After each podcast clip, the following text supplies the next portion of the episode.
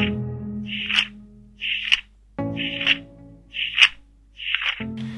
приветствуем всех потенциальных слушателей подкаста. Это Луковый подкаст, уже второй эпизод. Шоу живет намного дольше, чем ему следовало бы. И э, сегодня экспериментально буду вести подкаст не я один. Вместе со мной его проведут два соведущих. Мистер Оранжевый Йоу. и мистер Голубой. Я бы попросил бы мистер Синий. Нет. Э, Сегодня три имбецила попробуют э, рассказать о книгах и о их положении в жизни в Тукей 2020 году. Многослойность. Лук многослоен. Только не все любят лук. Мне плевать на мещанские вкусы. Мистер Оранжевый, ну вообще, как, как вот ты считаешь, книги, они что, не, не устарели? Нормас тема-то молодежная? Я думаю, что тема довольно молодежная, потому что книги никогда не устаревают, и судя по продажам, которые у них есть в онлайнах, э, они пользуются большим спросом, и когда выходит какая-то книжная новинка, которая взрывает рынок, у нее дикие продажи на очень высоком уровне. А, Потому что, ну, с другой стороны, мне кажется, что многие люди читают книги только для того, чтобы казаться умнее, чем они являются на самом деле. Или они делают вид, то, что они читают книги, чтобы казаться умнее, чем они на самом деле? Ну, ну да, в целом, в целом так. Я вообще сегодня, наверное, э, займу довольно скотскую позицию и буду выражать не столь популярное мнение, быдловатое, возможно. Сжигать книги. Нет, не сжигать, но об этом мы уже поговорим во втором слое. Э, Значит, мое мнение. Это не только мое мнение, это мнение всей полноты Русской Православной Церкви в данном случае совпадает. Э, Скажу словами поэта. Собрать все книги, да и сжечь. Потому что, как мне кажется, печатка очень сильно устарела и вообще является таким деградационным немножко моментиком в отношении книг. А, Я, в принципе, считаю то, что книги как источник информации довольно-таки устарел. Мистер Голубой, вы что думаете? Мистер Синий, хорошо. Да я, по поводу того, популярны ли книги сейчас. Правильно вопрос поставлен? Нет, вопрос просто вообще, как ты книги воспринимаешь? Ну, им уже э, лет больше, чем нам, что редкость. Вот, да, один из самых древних источников информации. Ну, ты смотря как книгу воспринимаешь. Если ты воспринимаешь книгу как поиск информации, ну, возможно, да, что быстрее это сделать в любом другом источнике, темну в интернете. Но если ты воспринимаешь книгу как, э, ну, например, речь лучше строится, когда ты читаешь книги. Ты лучше пишешь, когда ты читаешь книги, и это ничто не заменит. То есть, как источник поиска информации согласен, как источник, э, ну, какой-то учебы, то не совсем. Тут, тут я, да, тоже согласен. Но у тебя вообще в целом какое вот мнение о книгах? По источнику информации э, раньше книга занимала первое место после наскальной письменности, после папирусов. Вот книга была у монахов, они как бы знания передавали, учились все. у Ты сюда умничать церковников. пришел, что? Я не понял. За кроме Википедии. А потом появились, соответственно, уже телевидение. Не, сначала Да, радио. сначала были книги, потом появилось телевидение. Не, получается книги, потом получается радио. Интернет, да. Нет, почему? Потом наскальная живопись. Это в каком-то безумном максе развития? Или что? Ну Ладно, Сейчас этим- где-то одна учительница Нет. мистера Синего... Не, давайте по, ну, по конкретному получается. Давай вот тогда, есть да. форма, да, есть как именно источник передачи информации. Раньше книга была на первом месте. Какой-то Но большой период было времени. альтернативы. Да. Вот. Потом появилась куча альтернативы. Сейчас мы имеем большое количество источников информации. И для каждого, в зависимости от его э, особенностей, может он неполноценный человек, может он слепой, может он глухой, да, он каждый выбирает Подожди, для мы, себя. мы не поддерживаем мнение о том, что слепые люди неполноценные. Не одобряю. Не, ну они не могут, например, полноценно YouTube, например, смотреть. Вот э, для меня лично YouTube максимально э, Но могут слушать подкасты. могут слушать подкасты и нужно. Вот. э, Для меня лично первым, на первом месте сейчас источник это YouTube.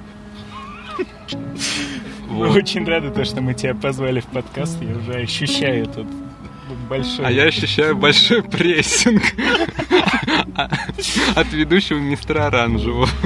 Ладно, я в принципе как эм, вынужден согласиться в том, что книга сейчас уже как источник информации имеет огромное количество альтернатив, поэтому я и говорю, я сегодня э, не то, что буду выступать в роли какой-то мрази, у меня действительно есть такое мнение, то что ну книги это уже э, не то, что прошлый и даже не позапрошлый век. То есть есть куда большее количество интерактивных и куда более глубоких способов э, поглощения не просто информации с целью изучения, но и даже как развлечения. По мне, книга уже устарела.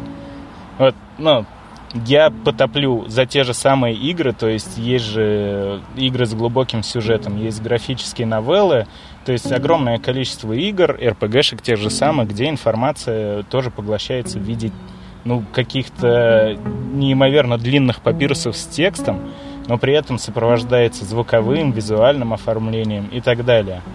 Э, опять же, книги сейчас уже можно получать в аудиоформате.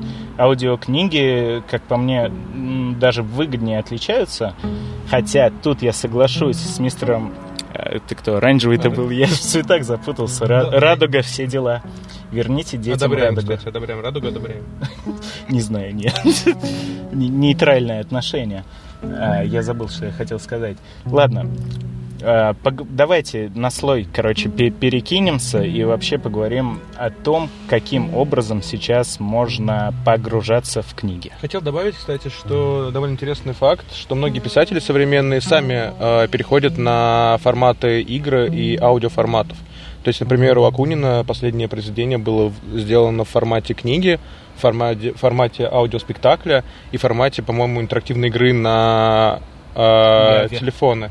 То есть э, даже те же ну, сценаристы, ну, сценаристы, писатели, они уходят в формат сериалов, потому что так проще иногда донести свою идею, чем э, в книжном формате. И, возможно, можно больше популяризироваться и заработать. Э, Мне кажется, что книги сейчас еще не так актуальны становятся, потому что у них цены выросли очень сильно. То есть книга примерно стоит рублей 800. Вот, стопани. По- Погнали на второй слой, об этом мы там и начнем. Здесь и поговорим о форматах книг. Вот как мистер Оранжевый уже э, заявил в предыдущем слое, то есть э, цена для меня это тоже охерительный аргумент, если честно, потому что все вот свежие выходящие книги, у них цена ну 800 конская. тысяч, 800 тысяч. Да если не больше. Ну, то есть там зависит тоже от толщины, от популярности. Если Да. выходит какой-то... Ну, мы живем в России, поэтому не будем говорить про западный книжный рынок. Ну, западный книжный рынок, кстати, он тоже... Там очень дорогие книги. Ну, То есть у нас кажется, дешевле, чем там. Там, чтобы покупать книжки, нужно нормально зарабатывать. Мне тебя теперь запикивать придется. Ой. Ай-яй-яй. А может быть и нет, я не знаю. Я еще не Потому определился. что, на самом деле, книжка всегда дорогая была. Но сейчас стоит в- формат, типа, ты платишь за подписку Netflix на месяц, либо ты покупаешь одну книжку. Ну, да, в целом так оно и есть. И я почему по поводу Запада, там вообще немножко друг- другая ценовая политика, то есть тот же самый Netflix, который сколько он там, 10 баксов, по-моему, стоит, По-моему, да? 700 рублей. Типа по московским меркам. Ну, типа, Ну по-моему, я вот, то 700 есть плачу. 10 баксов для условного Запада. 6, 6, 10. 6, 10. Ну, для условного Запада это копейки, то есть для них это пару банок колы купить. А для нас 700 рублей это, ну, ну такая уже довольно-таки солидная сумма. У меня, например, интернет в месяц стоит 600. Ну, не знаю, мне кажется, что у нас просто еще... Ну, это уже другая тема, что нету пока э, отношения к оплате... Проще скачать, короче, чем э, заплатить за что-то. Ну да, это... Люди до сих пор ска- э, Зайцев нет пользуются, типа, чтобы скачивать Они еще музыку. живы. Они еще живы. Люди Обалдеть. такие, Вот Ну, хоть... Блин, извини. 150 рублей платить за Apple, э, Apple Music, когда можно скачать Зайцев нет и потратить кучу времени, чтобы вводить коды и скачивать Вот песни. И, и подкаст в 2K20, когда ты выясняешь, что зайцев нет, еще существует. Ну, вот касательно цены книг, она высокая, но, как по мне, она такой и должна быть, потому что, блин, воспроизвести печатное издание книги, это довольно дорого, и, как мы знаем, бумажка-то, она тоже не с неба берется, все это древообрабатывающее производство и так далее. Э, Во-первых, я считаю то, что это уже лишнее. Ну, блин, зачем? Когда есть прекрасная альтернатива в виде электронных книг.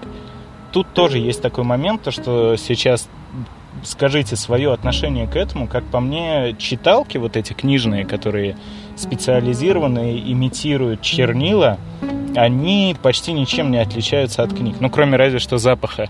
Классно же, когда книжку покупаешь новую, такой... Вот. Э, не понимаю людей, которые пытаются читать там с планшетов, с телефонов. Лично я читал пару книг э, и на планшете, и даже на компе. И после этого у меня глаза натурально вытекали. Вы что думаете? А, я помню свою первую книгу, которую а, я читал на маленьком плеере в метро. И я, меня... кстати, я, я читал одну из первых книг тоже, какой-то из дозоров. Я прочитал на Сименсе C35. Небольшая ошибочка, это был C65. При этом книга, ну сколько она там, наверное, страниц 400 от силы, да? В телефоне это превращается где-то в миллиард экранчиков, которые ты скроллишь с помощью циферки 8, поэтому у меня цифра 8 обуглилась к концу прочтения книги. Ну, примерно такая же ситуация была с плеером, благо он был не мой, я его потом вернул.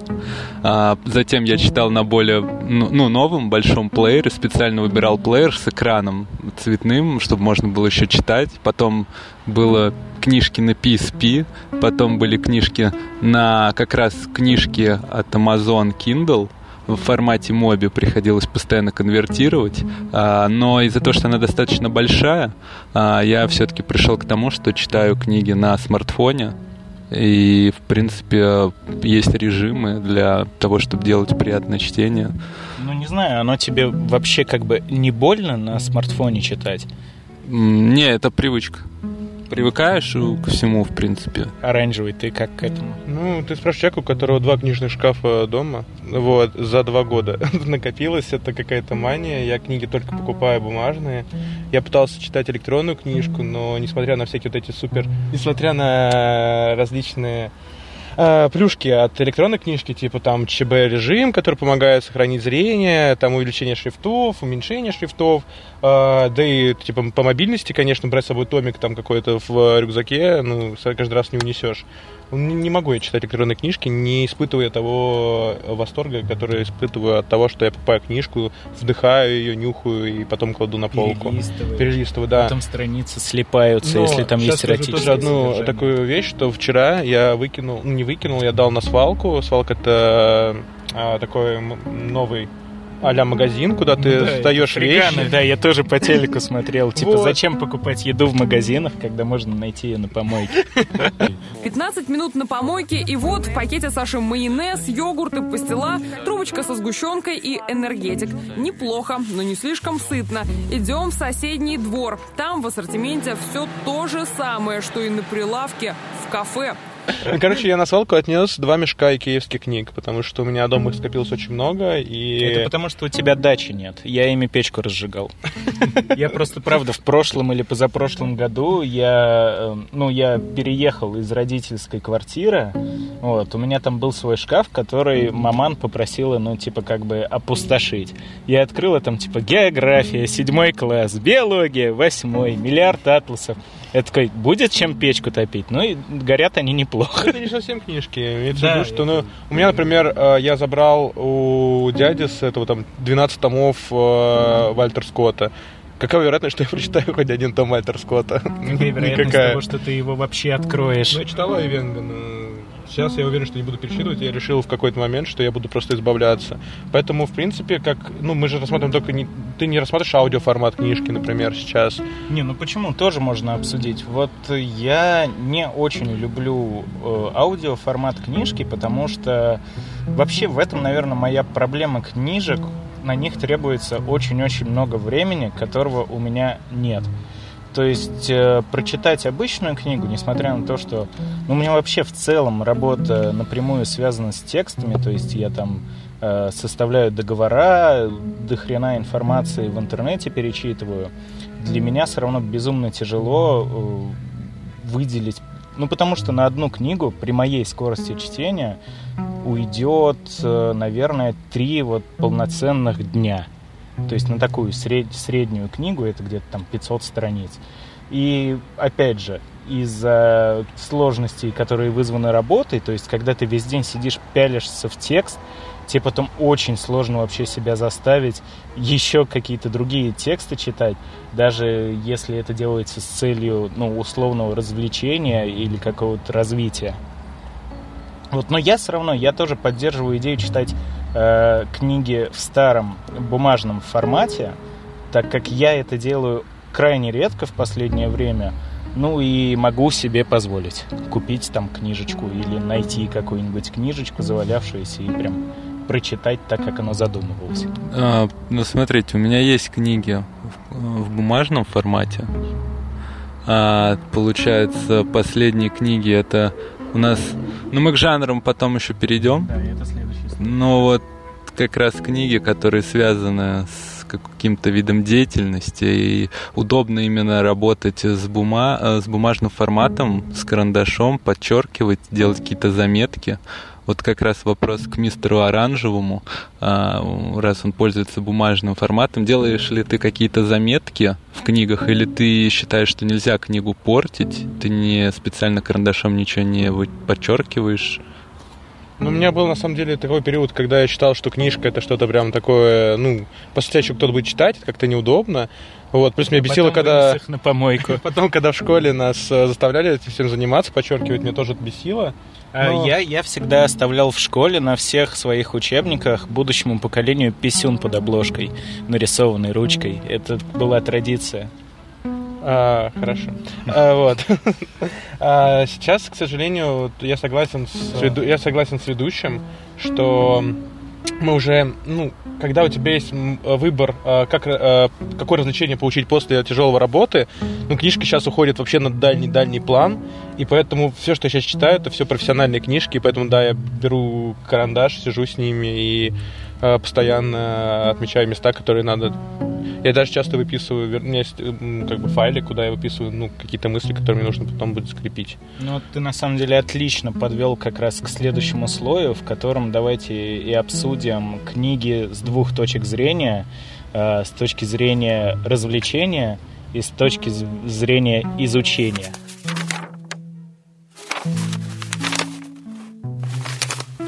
Вскрываем, вскрываем, значит, второй слой, э, ну и поговорим о функции книжной э, в наше время, да и не только. Ну, собственно говоря, начнем с того, как вы больше книги используете для развлечения или в какой-то научно-исследовательской деятельности. Кто как. Ну, ну, давайте, ладно, я начну, раз уж начал этот слой вскрывать. Э, Я для хоть какого-то изучения книги не использовал с тех самых пор, когда они были навязаны в школе. То есть, да, в школе не было другого выбора, кроме как учиться по учебникам и книжечкам вот этим с готовыми домашними заданиями. Это уже другой вопрос.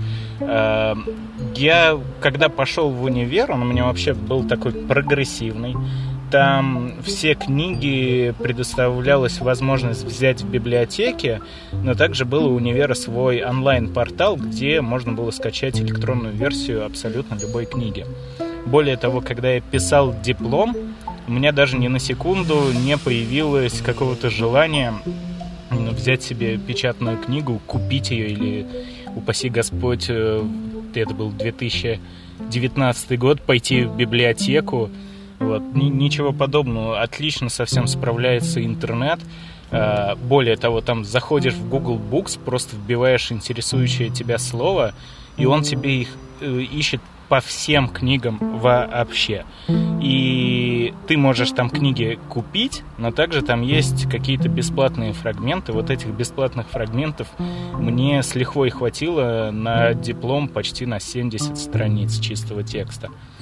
А что же касается развлечений, ну, об этом попозже. Давайте пока с точки зрения именно какого-то культурного обогащения. Ну, у меня по работе надо пользоваться. А Проблема в том, что на сценарный рынок э, книжки сейчас в России появляются только те, которые в Америке выпускались в 2000-х годах. И поэтому этот рынок только зарождается. И поэтому каждая книжка, ну, я ее покупаю, она хранится меня на полке, я ее читаю, изучаю, и для меня это очень важный момент, именно сама э, короче, чтобы поднимать свой уровень в работе. Ну тогда слушай, такой момент. Ты сам как считаешь, ты когда-нибудь будешь к ним возвращаться? Я возвращаюсь ты- к ним постоянно. Там э, Постоянно. это же не развлекательная книжка, которую ты почитал, а у тебя история запомнилась, и ты ее положил на полку. И скорее всего, если ты эту историю помнишь, тебе нет смысла к ней возвращаться, если она тебе совсем там Ну, сердечко через твое 20 лет, не поколебало. Да. Здесь э, в таких книжках есть инструменты, которые тебе помогают э, в той или иной ситуации разрулить проблему, и поэтому, когда ты такой сталкиваешься с какой-то проблемой, ты вспоминаешь, что, ой, в этой книжке был как раз была ситуация, которая, ну, объясняет, как нужно правильно поступить, вот, какие взять инструменты, как все сделать, и ты к ней возвращаешься и находишь ответ на свой вопрос.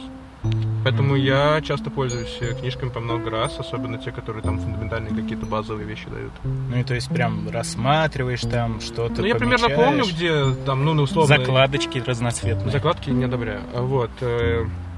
Есть, например, книжка «8 камелийных характеров». Там написано камелийный характер, который используется в ситкомах. Ты к ним возвращаешься, ты смотришь, какие есть характеры, потому что, ну, не всегда ты можешь запомнить тот объем информации, который сейчас мир дает.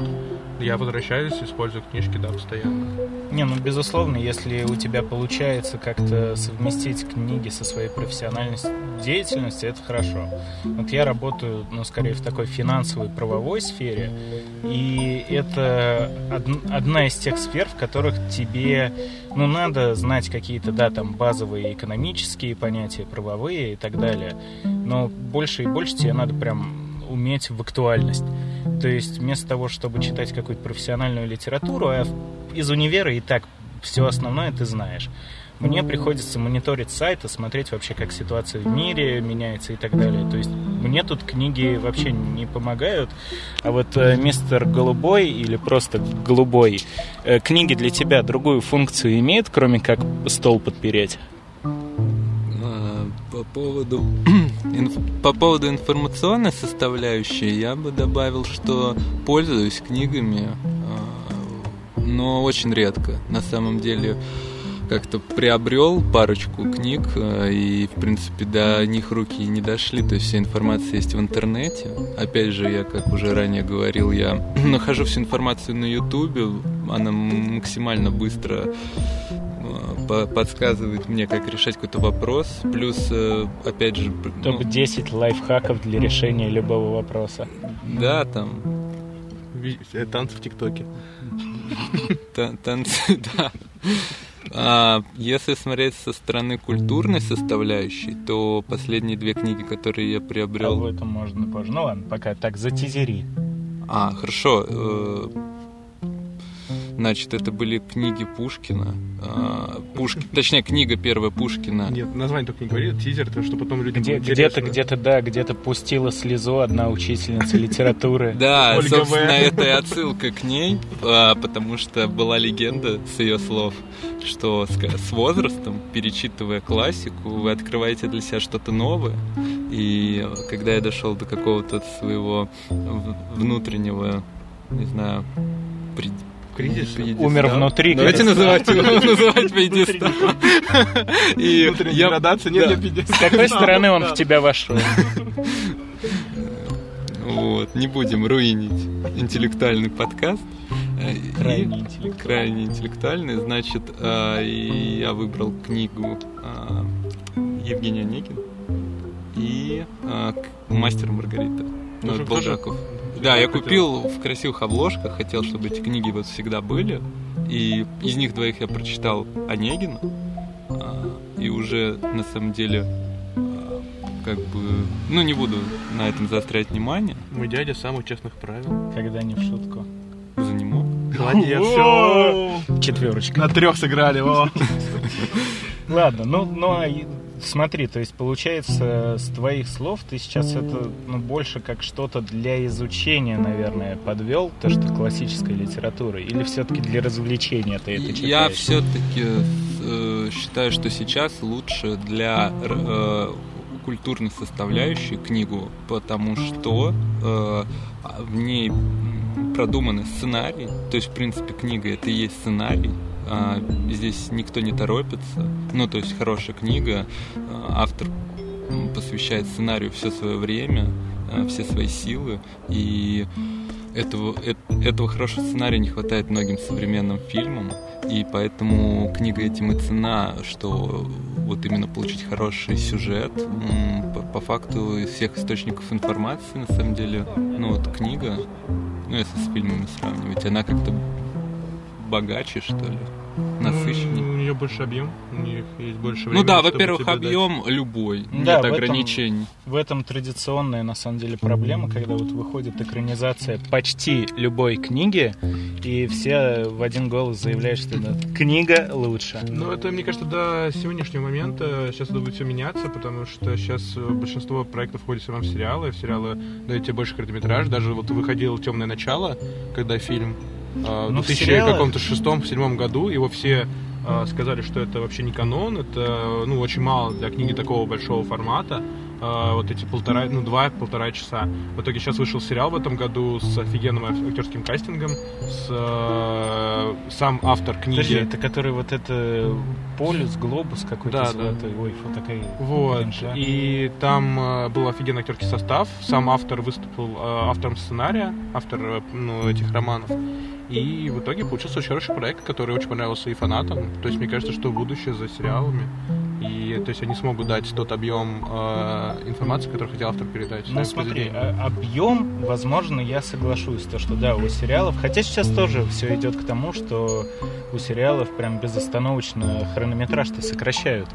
То есть, ну если вспомните, там где-то к середине нулевых, э, десятых уже в основном выходили сериалы, у которых в сезоне, во-первых, было э, 10 сезонов, как правило, в районе того. По 24 серии.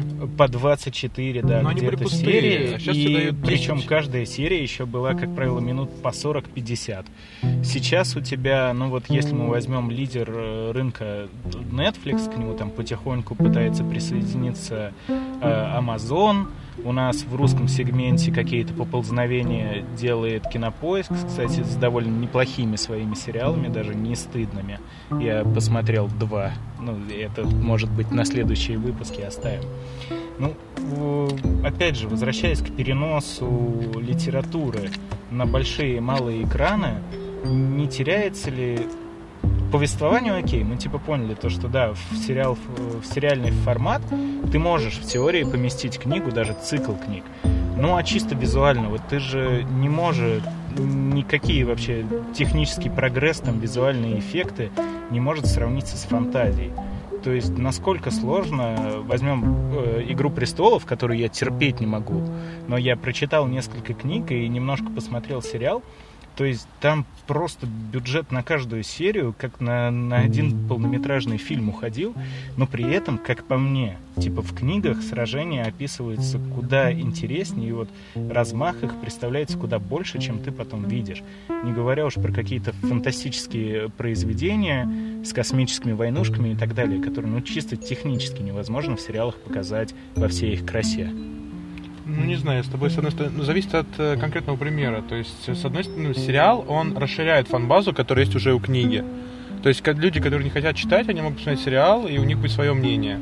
И сейчас все же пример современных сериалов показывает, что, ну, хорошие получаются сериалы, лучше, чем раньше. Ну, и моменты боли, когда «Черновик» экраниза- была экранизация «Черновика», которая принесла фанатам Лукьяненко э, «Дикий фейспалмы» Но и я, «Горячие кстати, не жопы». соглашусь, она терпимая. Она нетерпимая, там сделали дурацкую любовную линию, которая там вообще не нужна по книге. Но она была в книге, да. Ну, на- не на- настолько она На там- пару слов. На пару слов. Она отказала мне, сказала, что любит тебя. Думает, что любит тебя. Да она не может любить меня. Да люблю тебя! А здесь, э, ну, ее вынесли на первые. Ну, не знаю, надо... Чтобы, чтобы зритель хавал, чтобы пары такие приходили. На любое темное начало приходится пример э, последнего мага воздуха, или как он назывался. Ну да, «Аватар». И аватара, Экранизация. и черновика. Очень часто люди злятся, что это я не так, как себе представлял, не то, что я себе... Не то, как я хотел это видеть. И при этом эти же люди мечтают увидеть экранизацию своей любимой Ну книжки. смотри, но это, это вопрос э, скорее того, что эти люди, они э, фанаты. То есть они как-то еще на начальном этапе производства, ну там кинокартины или сериала, уже, можно сказать, предвзято к нему относятся. То есть э, это проблема чрезмерно завышенных ожиданий. С тем же самым «Аватаром», э, что вообще довольно дико, это же не книги, экранизации, не комиксы, это э, перенос мультсериала на большое полотно с живыми актерами. Зачем это надо, непонятно, но ты никогда в жизни не сможешь показать ту же вот красоту в действии магов, как ты можешь это нарисовать в мультфильме. Разве нет? А, мистер Голубой? Голубой, голубой, не хотим играть с тобой. А, ну если вообще вопрос стоит о том, что э, в книгах э, более красочно описаны какие-то магические баталии, а в, мульти, в мультсериале можно это как-то изобразить, а в фильмах это ну, очень дорогой бюджет, да, будет создать? Ну, графика, конечно. Во-первых, это э, вопрос бюджета, мне кажется, да, на первом месте, потому что если у тебя есть бюджет, ты, по крайней мере, можешь попробовать это сделать.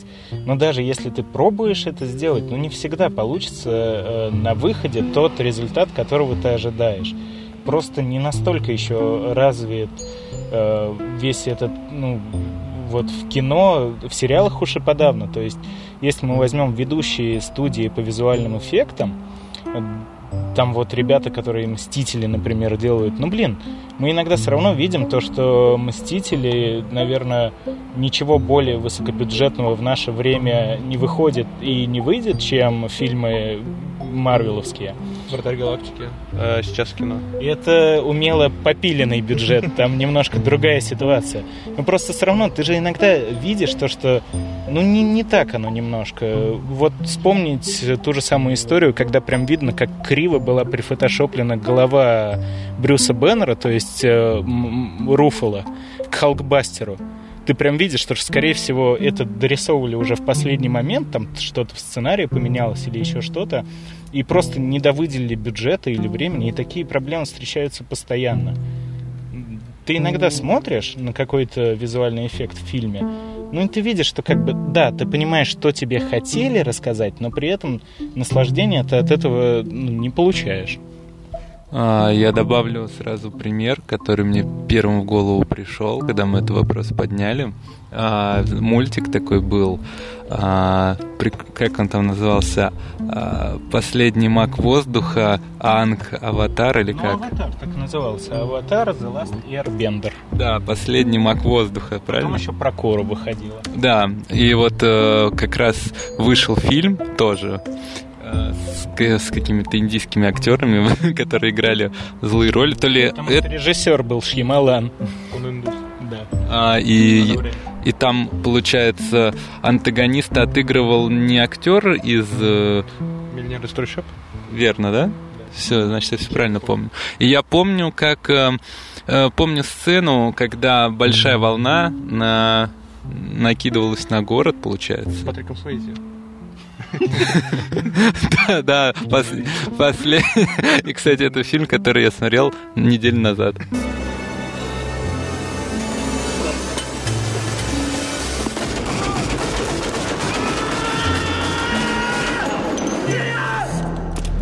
пересматривал вот вот. Не, ну, касательно аватара, вот смотри, сейчас э, Netflix же выкупил права, да, они будут делать, они будут э, делать сериал. Свою экранизацию очередную, и там уже проблемы, и оттуда уже сами создатели оригинал, оригинального мультсериала свинтили. Они сказали, что все не то и все не так. Ну и то есть мы не будем сейчас говорить э, к тому, что э, Анг имеет все шансы превратиться в двухметрового чернокожего и так далее. Как бы это понятно, политика Netflix, с которой э, ну, бесполезно, наверное, спорить, и не, ну, нет никакого смысла. Просто, опять же, как по мне, сейчас невозможно э, даже при максимальном бюджете, который в теории Netflix может выделить, а Netflix может, у них до хрена денег. Но даже сейчас, когда выходят э, наверное, по несколько фильмов в год с просто неимоверным актерским составом. Он вспомнит тот же Six Underground. Я не знаю, вы смотрели? Майкл Бэй снимал Да. для Netflix. Да, То есть там- да, там Рейнольдс, который сейчас, помню, на втором месте по оплате за свой актерский труд. Ну и, в принципе, фильмы э, Бэя, они подразумевают под собой какие-то взрывы каждые три секунды и так далее. Не могу представить, какой там был бюджет, огромный. И все равно это выглядит немножко как-то кривоватенько. Не так, как большом... Вообще, как мы от книг ушли полностью в кино и сериалы, и мультики. И как э, тема сразу этот э, взвинтила из книги, ну, мне кажется, что это очень интересно. Очень Это, это очень молодежь. Бэй взрывается, пау, пау, пау. Короче, от Пушкина до Рейнольдса за 10 минут слушайте луковый подкаст. А Давайте погнали на следующий слой и поговорим там о жанрах.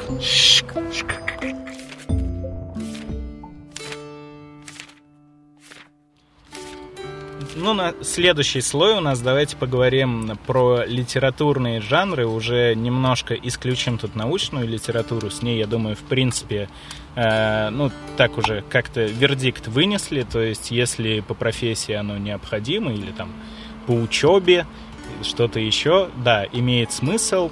Уйдем же в более э, развлекательные жанры. И вот как раз то, что мы уже обсуждали, наверное, самое непопулярное мнение, за которое меня почикает коллегия учителей литературы средних классов, эм, классические произведения. Как русской литературы, так и зарубежной. Вы, вы вообще как к ней относитесь? По-моему, вы типа сейчас такие будете э, высокоинтеллектуальные педрилы, и мне будет еще более стыдно.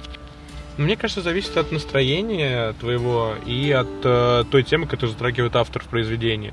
Потому что мне кажется, что я бы сейчас не стал перечитывать ничего из классики, но я недавно читал Бунина «Аллеи», и я очень сильно кайфанул. Вот реально. И Куприна я перечитывал недавно тоже. Мне очень понравилось. Потому что попало в настроение, попало в какие-то мысли. И мне было, ну, прям... Я получил литературный экстаз. Но при всем при этом, мне кажется, что сейчас очень тяжело воспринимать эту литературу из-за объема и из-за... Все-таки говорят же, что русская литература, она такая душнилая, что там Так все равно поднимается. То есть там, ну, я буду читать Достоевского, но ты понимаешь, какое настроение он тебе даст. В нашей э, не всегда радостной жизни, которая на- и так э, с кучей проблем, э, рефлексировать на проблемы других э, людей, это тоже сложно. Ну, с одной стороны, да, с другой стороны, э, сколько сериалов э, в жанре драмы, это, наверное, до сих пор самые популярные сериалы, опять же, потому что в драматургию немножко проще, чем в ту же комедию или в спецэффекты. Вот. э, Голубой мистер, ты, ты вообще, какое у тебя отношение к классической литературе? А, ну, я стараюсь смотреть на классическую литературу сейчас немножко под другим углом.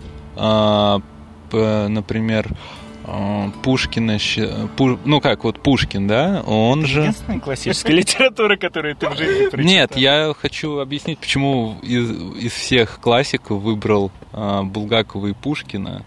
А, значит, Пушкин не знал русский язык, пока не пришел в лицей. Как любой из нас до того, как пришел в школу. Да, то есть его, у него кличка была француз, и все издевались над ним. Турчонок. Ну, негритенок.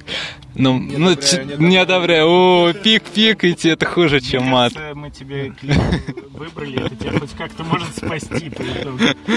Да, еще я еврей, поэтому все нормально. Юр закапывает.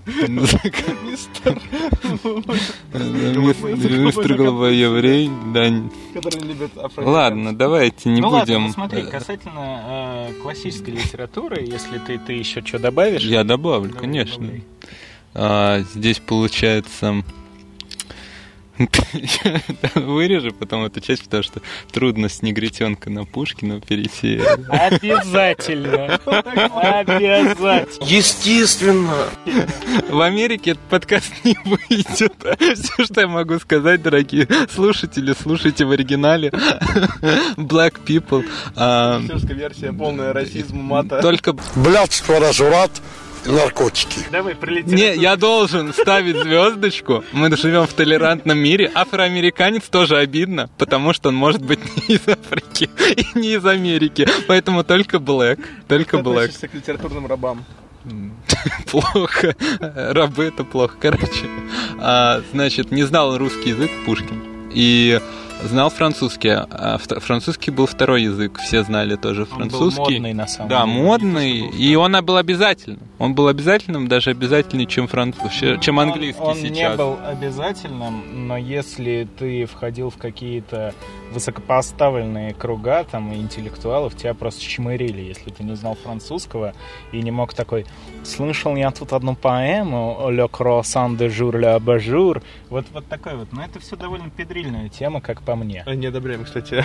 Педрильные тоже не одобряем.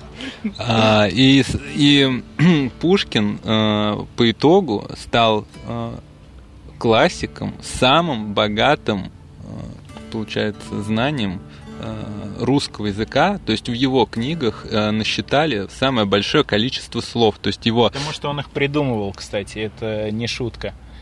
Ну, это правда, есть такая тема, что Пушкин иногда... Как э, назвать брата отца? Дядя. Твою мать, это великолепно. дядя, скорее всего, был, было слово такое, но просто это, да, это можете даже покопаться. Может быть, я с кем-то путаю, потому что я человек не, не столь образован. С Дарьей Донцовой.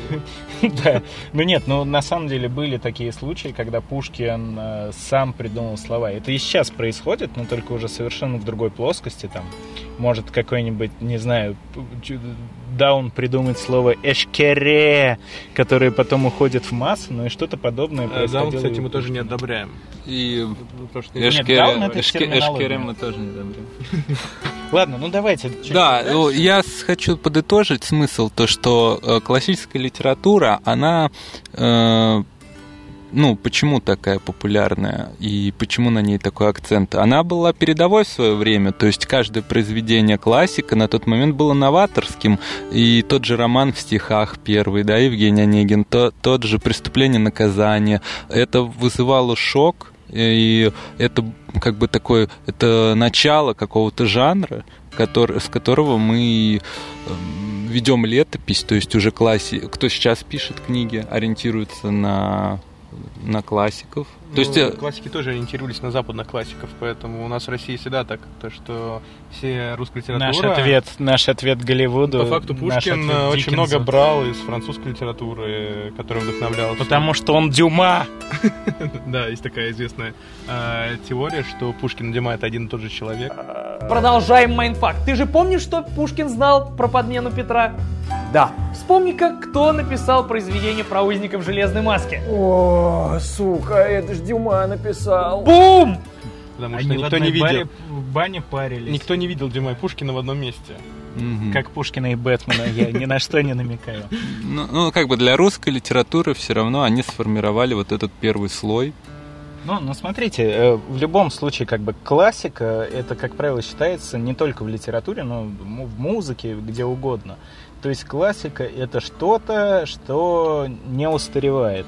И вот тут вот лично я ставлю свою говенную такую копеечку не с целью поднасрать, а просто потому что действительно так думаю.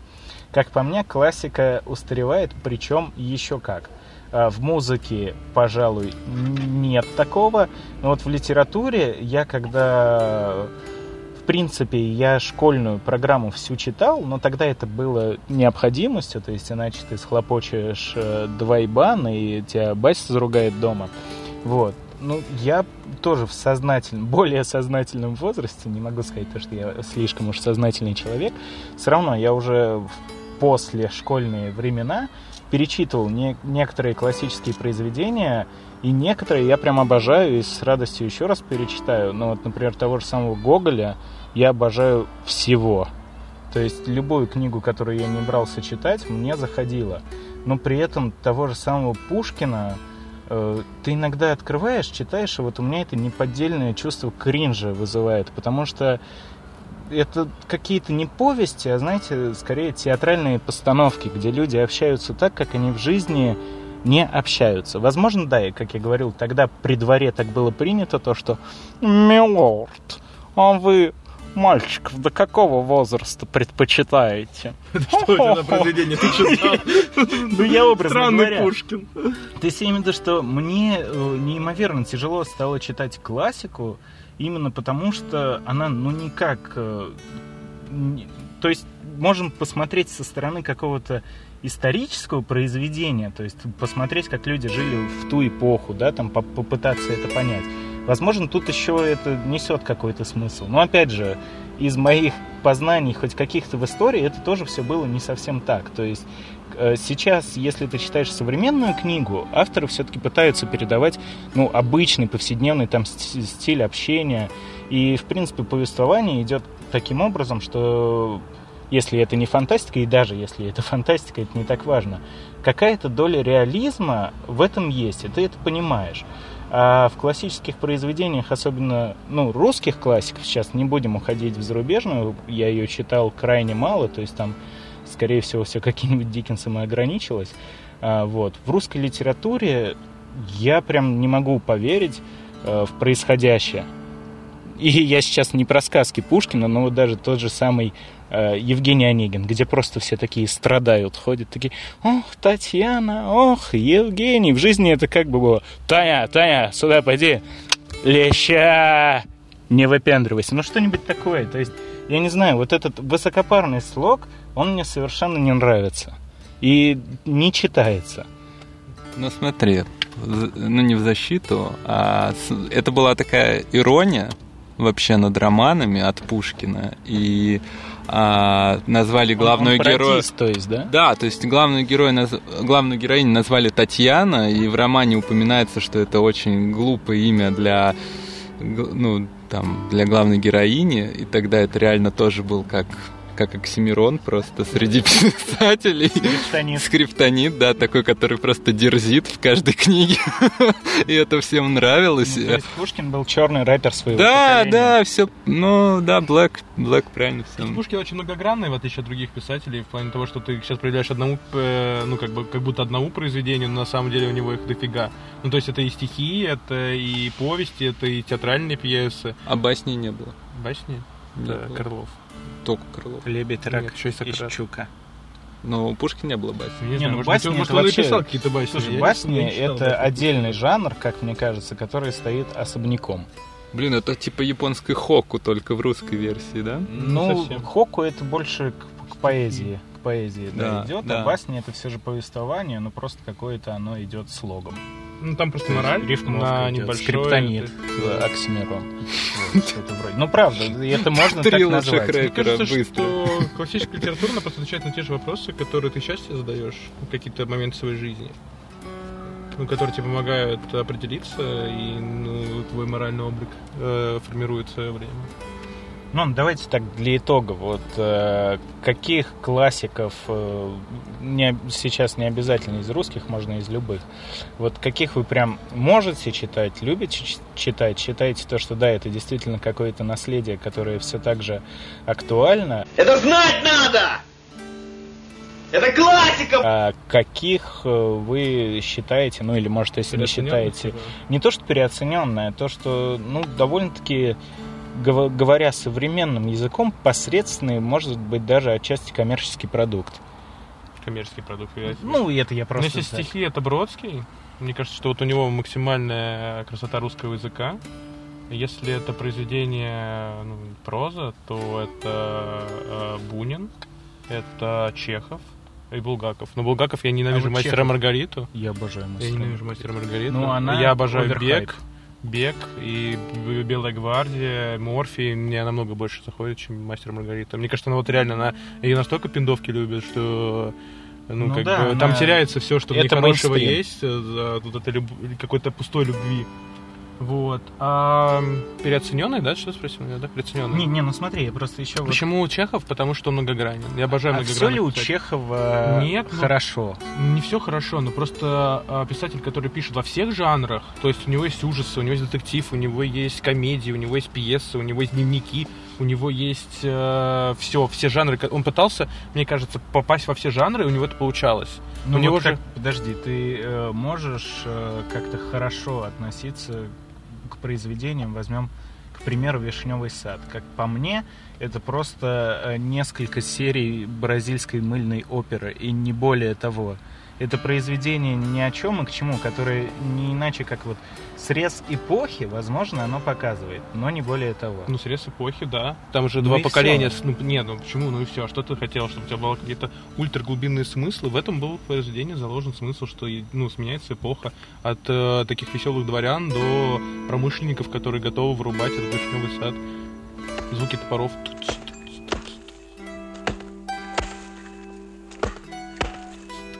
Да нет, на самом деле, Скоро я просто я очень люблю Чехова. слоя. И который из-за Чехова породился Зощенко. И Зощенко я тоже очень люблю его произведения.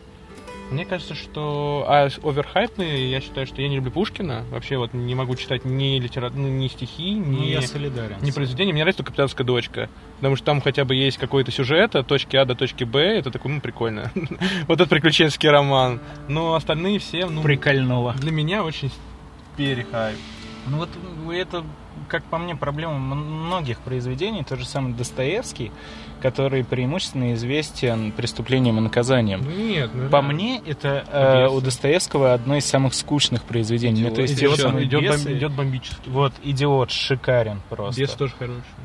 Опять же, тот, же- тот же самый Гоголь, как по мне, очень-очень-очень-очень глубокий такой автор, у которого тоже от произведения к произведению очень большой контраст. Ну вот у него, как по мне, одно из самых популярных, если мы сейчас не будем брать цикл вот «Вечера «Мертвые близ Диканьки», который очень мной любимый. «Мертвые души» мне тоже нравятся, но вот я хотел сказать э, «Ре- ре- «Ревизор», который немножко как-то на второй план всегда уходит, а как по мне, тоже вот это прям шикарное, целостное произведение. Да, оно офигенно. Но когда вспоминают Гоголя, всегда говорят «мертвые души». А «мертвые души» Я Шинель люблю. Да. Шинель Класс, бомбическая. Шинель просто. прикольная. И нос тоже прикольный. Ак- Акакий Акакевич. Нос это же прикольный. только имя, это Степ надо всем и сразу. Не, не, Гоголь, Гоголь недооценен, конечно. Вот безумно недооцененный. Я говорю, то есть всегда, когда... Ну, вот есть такая фишка в классической литературе, что ты, те называют автора, и моментально приходит одно произведение, с которым он больше всего ассоциируется. Вот, к сожалению, Ну, у у нас- Гоголя так повелось, это еще в школах навязывается, Да, да, как-то вот мертвые души. сказать, Что нам навязывают одно произведение одного автора, и ты по нему его судишь в дальнейшем. То есть ты, например, Некрасова, ты не, его не отождествляешь с каким-то крутым произведением. То есть «Поэт и гражданин» очень крутое стихотворение. Меня еще, знаешь, вот как раз э, с этим навязыванием, то есть э, проблема в чем? Тебе в школе нам говорят то, что смотрите, ребят, это значит классики, если вы их не уважаете, вы пи***ры». Вот, ну правда, есть же такое, согласитесь. То есть, что, что будет вообще с учеником, если он скажет, попробует выразить свое мнение на уроке, что, ну, как-то вот у Пушкина что-то как-то... Ну, а было не такое. пошло. Было у нас в школе такое. Знаете, что Мы здесь в ответила? одной школе мы разные люди. Ну, я говорю про нашу школу. Не, ну просто, а, как по мне, классика это же, ну это не столько жанр, это то есть произведения разных жанров, которые потом уже, а, ну, остаются какими-то основополагающими уже для всех будущих писателей, читателей и так далее. И вот, как по мне, абсолютно неправильно любую классику возводить в культ и считать то, что это априори для каждого человека должно быть чем-то э, хорошим и важным. Ну, То- Это то же самое, как будто если музыку преподавали в школе, тебе сказали, типа, Битлз ты должен любить по-любому. Потому Вот, что да. Битлз А это классика, а я не люблю. Битлз. Все любят Роллинг Стоунс. Ну, я тоже Битлз не очень. Подмазался. Ладно, ну с классикой в целом, да, это, как, как по мне, можно очень долго обсуждать. И, наверное, к единому мнению не придем, потому что советское воспитание, опять тут же, вот у наших родителей, мне кажется, им тоже скажи такое, то, что ты к классике относишься не как к чему-то последней истинной правды, тебя отмутузят Ну, с знаю, большой долей наверное, вероятности. Вот. Ну. Мне кажется, то, что это и со временем. Хотя, я не знаю, вот сейчас современная молодежь, я как-то общаюсь там, э, ну, у знакомых уже э, дети, в родне тоже какие-то есть помладше меня мальчишки и девчонки, которые в школах учатся. Но вот я так смотрю, они все больше и больше забивают на классическую литературу. Ну, потому что сейчас э, проще открыть краткое содержание, типа час, ой, час, господи, минут пять пробежаться взглядом, ты а уже вы знаешь таким не произведение. злоупотребляли? Вот, то есть, когда мы, например, проходили обязательно «Война и мир». Как по мне, «Война и мир» — это мерзость. Я два раза читал. Ну вот есть такие Полностью. люди, да, но тут я же говорю, это вот прям субъективизм. То есть кому-то нравится «Война и мир», у меня тоже хороший знакомый, э, человек крайне образованный, вообще преподает в универе, хоть и не связано с литературой, но все равно. Вот он э, чуть ли не раз в году может так э, взять отпуск, прилечь и читать «Войну и мир». Я «Войну и мир» читать не мог. Мне все говорили, ты обязан, вот сейчас, когда вой- война начнется, военные действия, там круто. Я до них э, дочитывал, и у меня каждый раз было ощущение, что меня очень сильно, на, ну, это, развели. Вот, и я как раз об этом и говорю, то, что, Как ну, «Властелин блин, колец» тоже. Сейчас война начнется, пока кольцо несут, вообще не интересно. Да, да.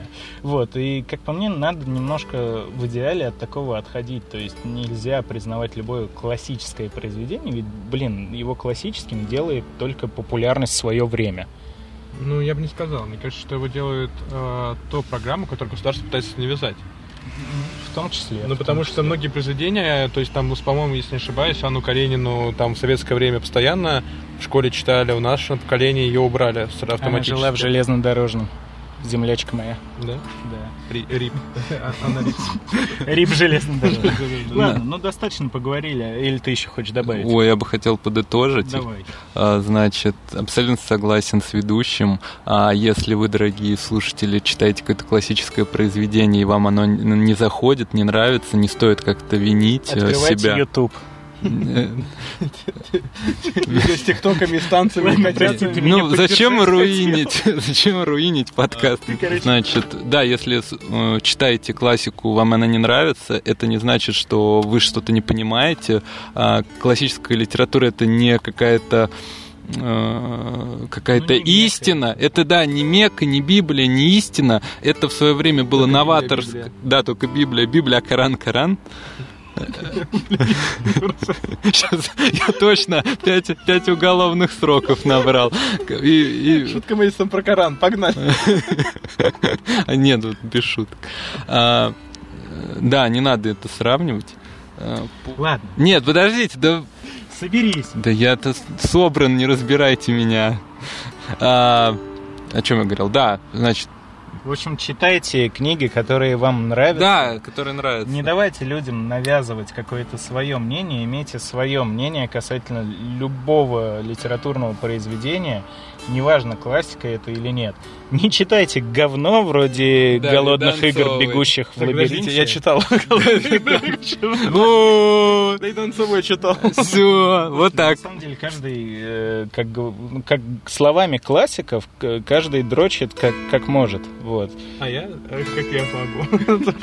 Рэп не штампуется. Я не знаю, какая еще классика. Ну, то есть, если вам нравится «Сумерки» читать, ну и читайте, господи. Не распространяйтесь об этом в приличном обществе. Но даже если вас исключают из школы, вы все равно стоите на своем. И вы любите сумерки, надо задуматься. Школа, с- к сожалению, институт образования у нас в целом построен так, что вас заставят делать то, чего вы не хотите. Вот, например, я никогда не понимал, зачем учить продвинутую алгебру, если ты не собираешься по ней дальше продолжать А я никогда не обучение. понимал, зачем надо учить стихи. А потом стал их писать. Да. Все, О, я бы хотел закончить э, с двумя цитатами, двумя цитатами классиков. Я не буду их называть, но вы поймете сразу, кто, кто мне нравится. Значит, из прозы.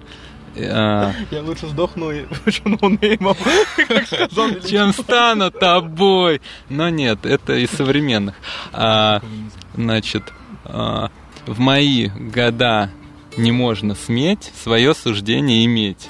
А из поэзии а, сыпь, гармонька, скука, скука, гармонист пальцами льет волной, пей со мной паршивое матное слово, пей со мной.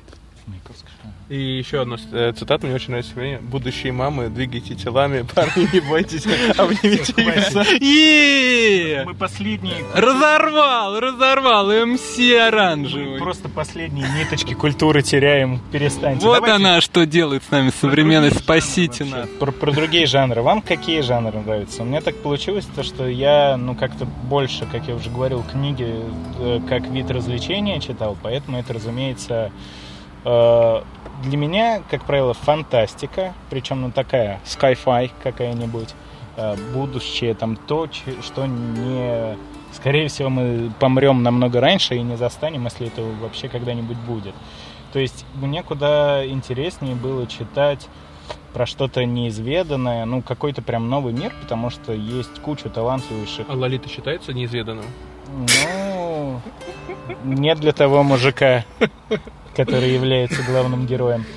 Ну, просто я к тому, что, типа, лично мне довольно скучно читать книги про повседневность. Опять же, возвращаясь к классике, вот как я говорю, мне не очень интересно, как там э, люди ходили на балы при дворе и там общались. Вот, мне куда интереснее, то есть либо это фантазийный сеттинг, либо фантастика, ну что-то такое. У вас как?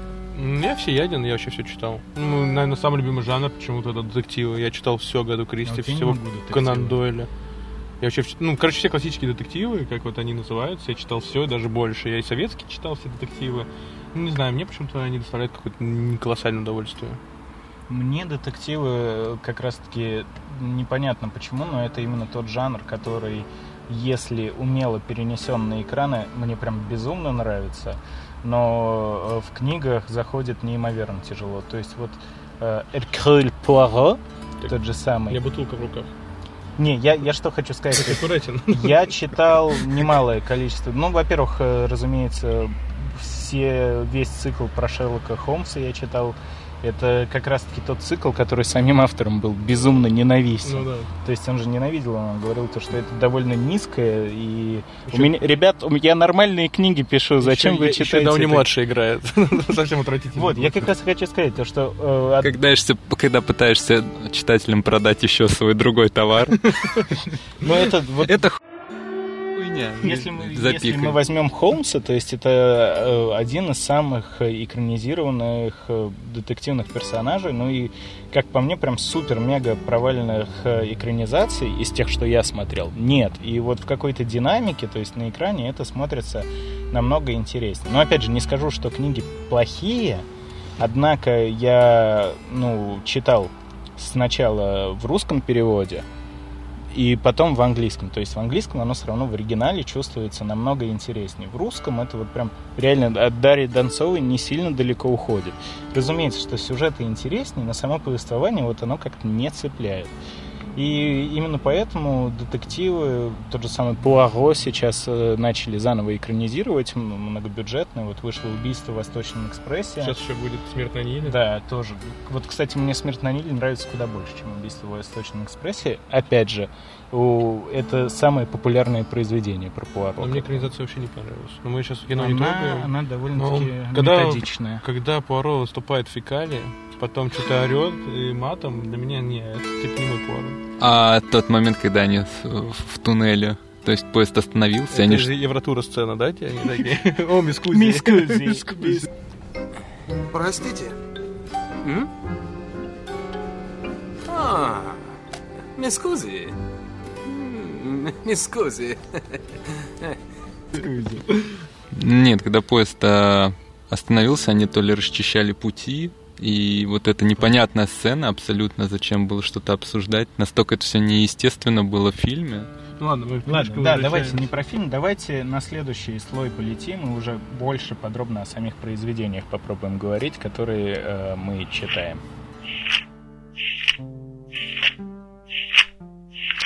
Так, ну что ж, вернем- вернемся к тому, кто что читает, уже немножко в отрыве от какой-то жанровой принадлежности. У меня так получилось то, что да, я читал, наверное, все-таки большую часть э, литературы, которую задавали в школе, как на классное, так и на внеклассное чтение. Но всю свою жизнь я читал э, книги, которые по каким-то общим литературным меркам скорее считаются, ну, таким бульваром чтивым и ширпотребным. Ты Лукьяненко назвал бульваром? Ну, ну, в общем, как я говорю, по... Ты бульвар. Если вот брать именно по отношению к этому в литературном сообществе, наверное, эти книги не считаются чем-то э, Высокопарным? типа? ну, не то что высокопарным, а чем-то обязательным и таким. То есть это развлекуха ради развлекухи. Ну вот да, э, наверное, это еще диктуется каким-то временем. То есть так как мы росли все вместе в одно и то же время, мне кажется, то, что мы и читали ну, примерно одни и те же книги. То есть которые были популярны. Мне кажется, мало мимо кого из вот наших сверстников прошел мимо Лукьяненко, как один из самых плодовитых вообще русских фантастов. Я, по-моему, Лукьяненко читал почти все. Я тоже почти все читал. То есть, э, возможно, не прям все мне у него безумно нравилось. А ты перечитывал сейчас в более зрелом возрасте? Я перечитывал как раз, когда выходил фильм по черновику. А это у меня од- одно из самых любимых произведений. Я вот перечитал «Черновик» и «Чистовик». Э, Мне они все так же понравились. Я прям не могу А тебе сказать... не показалось, что они очень немного детские? Детские, я знаешь, у Лукьяненко прям есть произведение, вот «Недотепа», например, Да, это читал. да. Вот, это прям натурально детское произведение. Но Ну, оно и позиционировалось как детское, оно- а это все да, фантастика. да. Но я его читал года в 22, наверное, и не могу сказать то, что ну вот прям оно настолько детское, что мне не зашло. Первая часть нет, а вторая я даже, ну, типа, я прочитал 50 страниц и закрыл его, потому что там был А еще вторая есть, я, Да. я не читал вторую. Вот, видишь, у тебя откровение. Но мне кажется, то, что вот как проблема Лукьяненко, действительно безумно просто плодовитый писатель, э, и, разумеется, с такой пулеметной очередью книг, как у него, просто к какому-то моменту он начал выдыхаться. Ну, есть такое, так, ну, это многих такое есть, и у музыкантов, вообще у любого. У многих, но вот э, как бы я очень тепло отношусь к книгам Лук- Лукьяненко, как я говорил, то есть э, там первые книги из дозорного цикла, то есть там ночной, дневной, сумеречный. Для меня это было что-то прям вообще, я мог э, Само собой, когда ты ребенок, тебе, наверное, не так просто заставить э, себя читать книги, если у тебя есть альтернатива в виде мультиков по СТС. Но вот когда выходили те же самые дозоры, а это отнюдь не детские произведения, э, для меня просто весь остальной мир прекращал существовать на момент чтения. Я тупо... И даже э, я не ложился, а я прям садился за стол под включенной лампой и мог зачитываться ну, там, часов до трех ночи и так далее. Ну, вот, э, буквально каждый дозор, который выходил, я его сжирал в пару присестов. Тупо потому, что не мог оторваться. А современный Лукьяненко, хотя, по-моему, сейчас уже не так уж и много он пишет, Ну, квази вот этот ведет. вот. Все, все, что из последнего, ну, скажем так, уже после э, 2010 года у Лукьяненко, я не то что с трудом читал, я, я не мог читать. Вот, по-моему, проблемы начались уже, когда выходил там последний дозор. По-моему, там еще потом их вышло штук Три. 50, да. Четыре, три. Вот, я последний дозор уже не осилил, потому что какая-то начинается муть, э, бесконечные самоповторы, самолюбование и просто копошение внутри созданной интересной вселенной.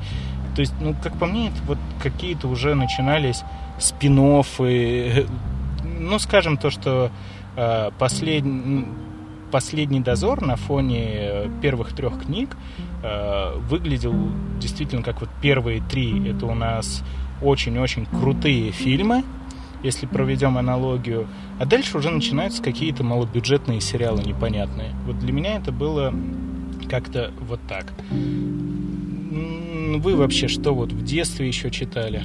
А, Я читал, как и все в детстве, Гарри Поттера, э, серию книг. Я помню, как лежал в ванной, брал книжку и, конечно, голый, читал книжку и тоже это была поздняя ночь, и я реально засыпал, просыпался от того, что на мне сверху книжка, на лице она вся, ну, намокла. К- Слюней напускал. По Гермионе. История самая нелепая смерть. Я, кстати, ненавижу Гермиону. Не как персонажа, не как, как женщину. Не как женщину тоже ненавижу. Она должна была быть страшной. Она должна была быть с Малфоем. Тогда весь мир был бы спокоен, мир был бы идеален. А- одобряю. А, ну вот, и любил я эту серию книг. Она, э, в принципе, лет пять назад закончилась. Вот, и... Закончилось ли? Закончилось лето. А, нет, почему? Вышло же Ну еще... вот я говорю, Проклятое, Проклятое дитя, дитя. которое вообще тяжело назвать книгой, ибо Вот. это просто скрипт пьесы, по сути. Да, да, да, да. Это бродвейская постановка, которая... Читали в оригинале. Ее занесли в канон, но она... Причем вот тоже такое отношение. Многие люди э, стали прям... Блин, я сматерюсь и сам себя запикали. Э, Ху... стали проклятые дитя. потому что сказали то, что ну вообще никуда. А мне кажется, тут проблема в том, что книга, ну понятно, то, что форма подачи в виде пьесы немного непривычнее и сложнее, чем обычное целостное повествование. Но тут опять же тот момент, что вот кто вы перечитывали книги Поттерские? Я потому что буквально три года назад перечитывал, и там тоже безумное количество каких-то нелогичностей, косяков, и в принципе написаны они ну, видно, что не слишком умелым автором, ибо как бы Роулинг, она же в целом, она не писательница. Ну, это же ее дебют, по-моему, вообще был писательский первый Гарри Поттер, и дальше пошло по накатанной.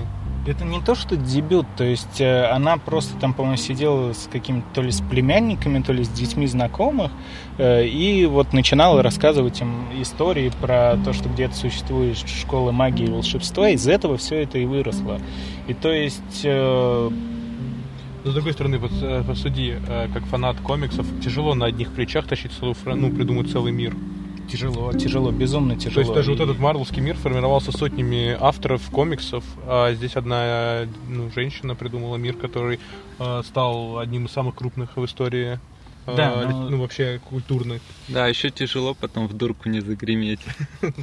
Ну тут смотри, тут э, какой есть нюанс, то есть если мы росли с книгами по Поттеру, то есть, по-моему, когда мы пошли в первый класс, как раз выходила нет, по-моему, книга может чуть раньше, вот первый фильм, что ли, в первом классе, ну или как-то так.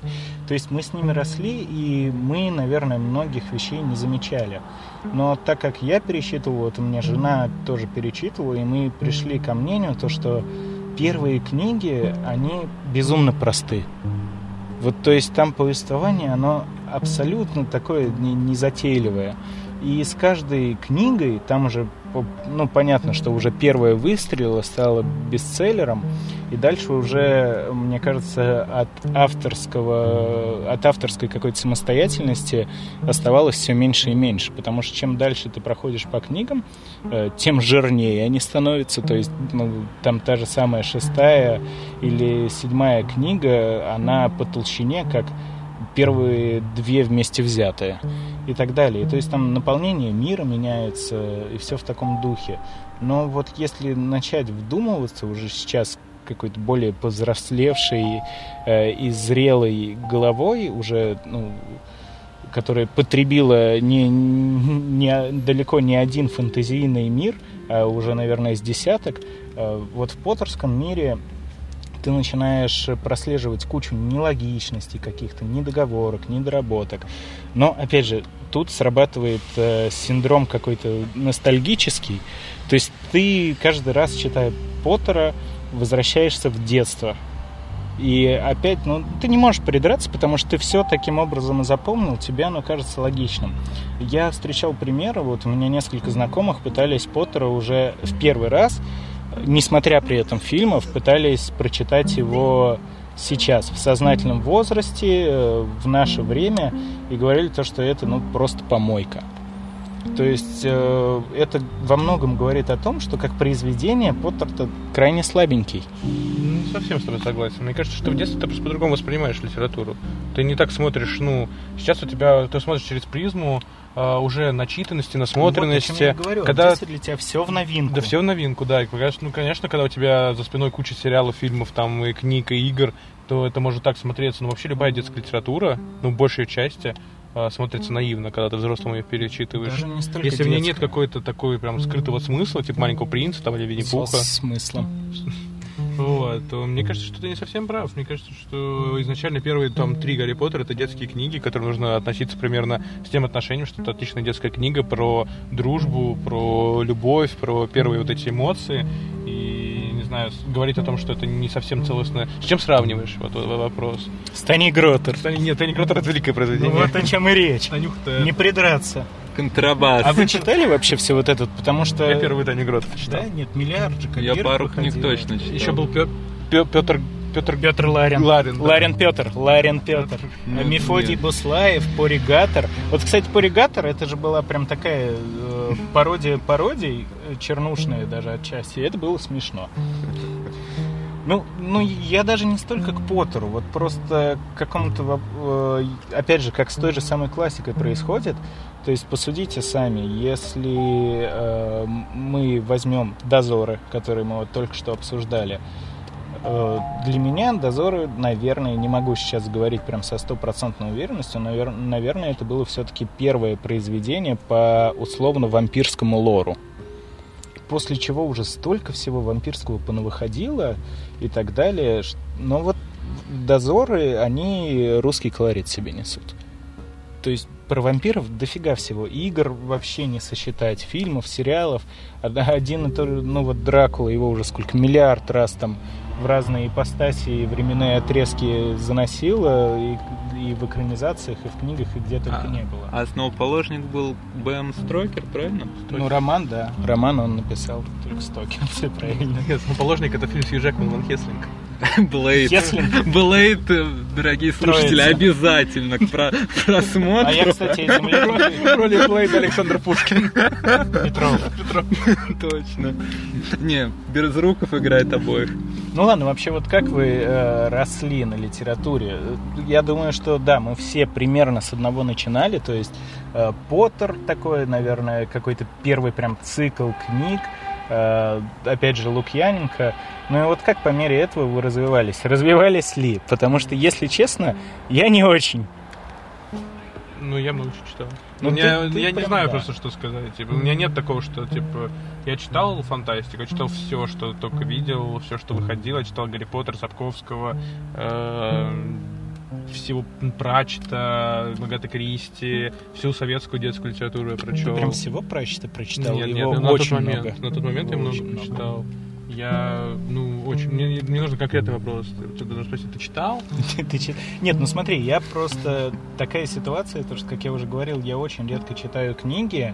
Сейчас я и вовсе работаю из дома, поэтому я их перестал э, читать почти что полностью. Раньше я их читал в дороге. То есть я каждый день э, в одну сторону ехал полчаса на метро, полчаса в другую, и вот, ну, этот час в день, получается, я читал книги. Я себе закупил два цикла книг Пратчета про стражу и про смерть. Э, Вот, и потихонечку их почитываю. Я и в детстве читал, но как-то что под руку попадалось, то и попадалось. Я, то есть, ну, не особо осознавал, а интернета-то еще не было. То есть я не понимал то, что там есть какие-то определенные, прям взаимосвязанные, э, следующие друг за другом книги и так далее. И я как раз к тому и веду, что Пратчет по сути своей тоже фантазиажа. Ну, да. Вот, но насколько он продуманный и вообще уникальный.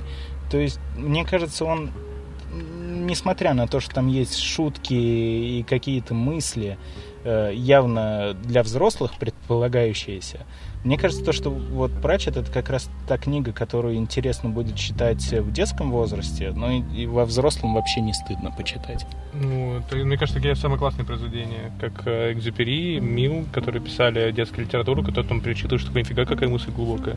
Ну, вот у Пратчета то же самое, у него там такие ироничные шутки, которые ты поймешь только когда тебе там лет 20. Мне кажется, ты в 40 перечитаешь, потом такой, нифига себе, а в 20 я не понял, ты не выкупил шутку.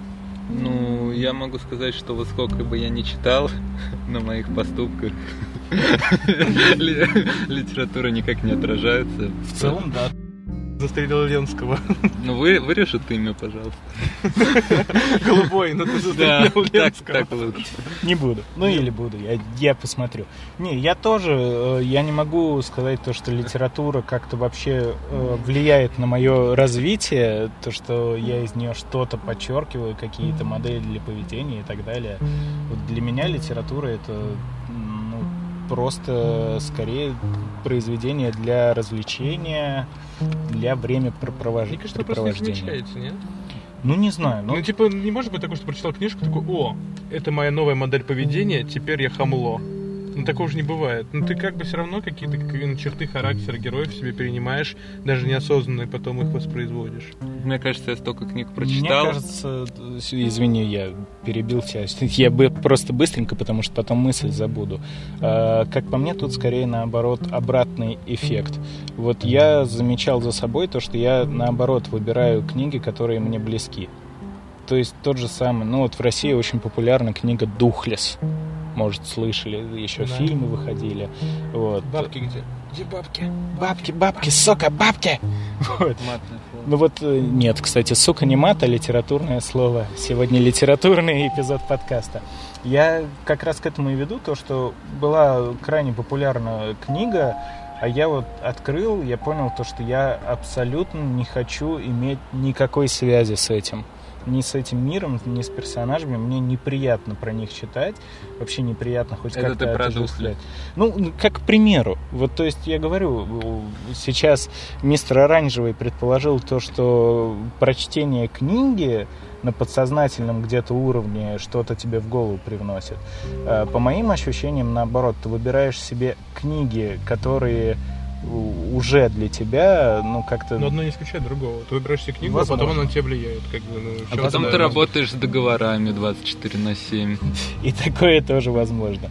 Ну, то есть, все равно мне тяжело представить человека, который э, выберет себе произведение не только книжное, э, которое его абсолютно никак э, не трогает. Ну, это же эмпатия.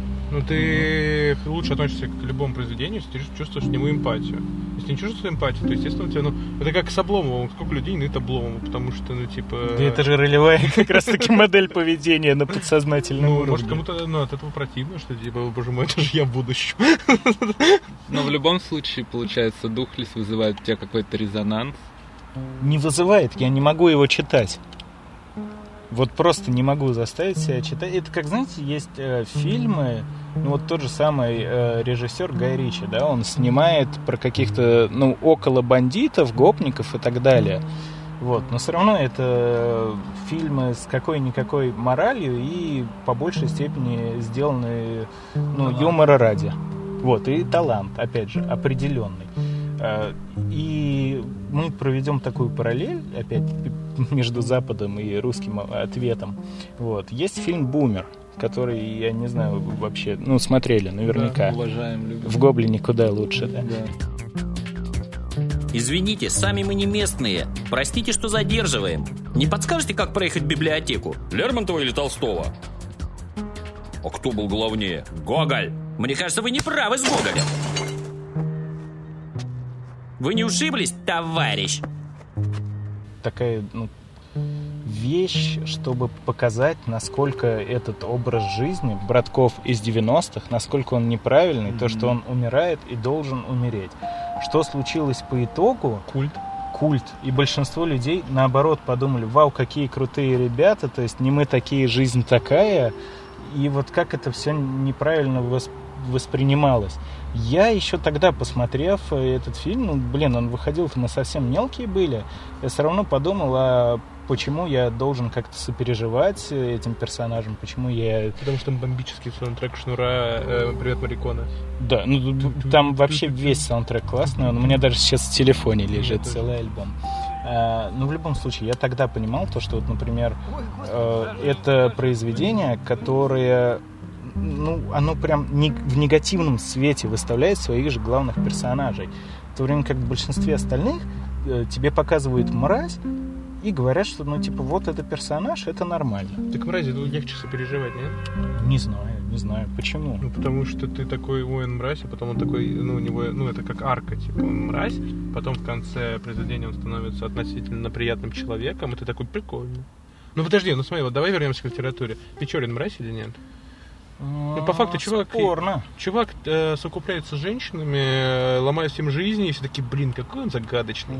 Ну, нет, я бы скорее сказал, особенно как ты сейчас это преподнес, наверное, все-таки мразь. Потому что мразь. Ну вот, поэтому это произведение, ну, когда мы его проходили в школе, да и вообще я очень много общался с людьми, которые во время вот школьной учебы считали, что Печорин это как, ну, человек, который, как его там называют, это а, герой, который нашел себя в обществе. Герой нашего времени. Ну да, ну нет, ну как бы человек, который не может найти себя в обществе, это такой там Мартин Иден, там Ну, всякие- я понял. Ну, просто Языков. асоциальный Да, но по факту человек просто брал и всем рушил судьбы.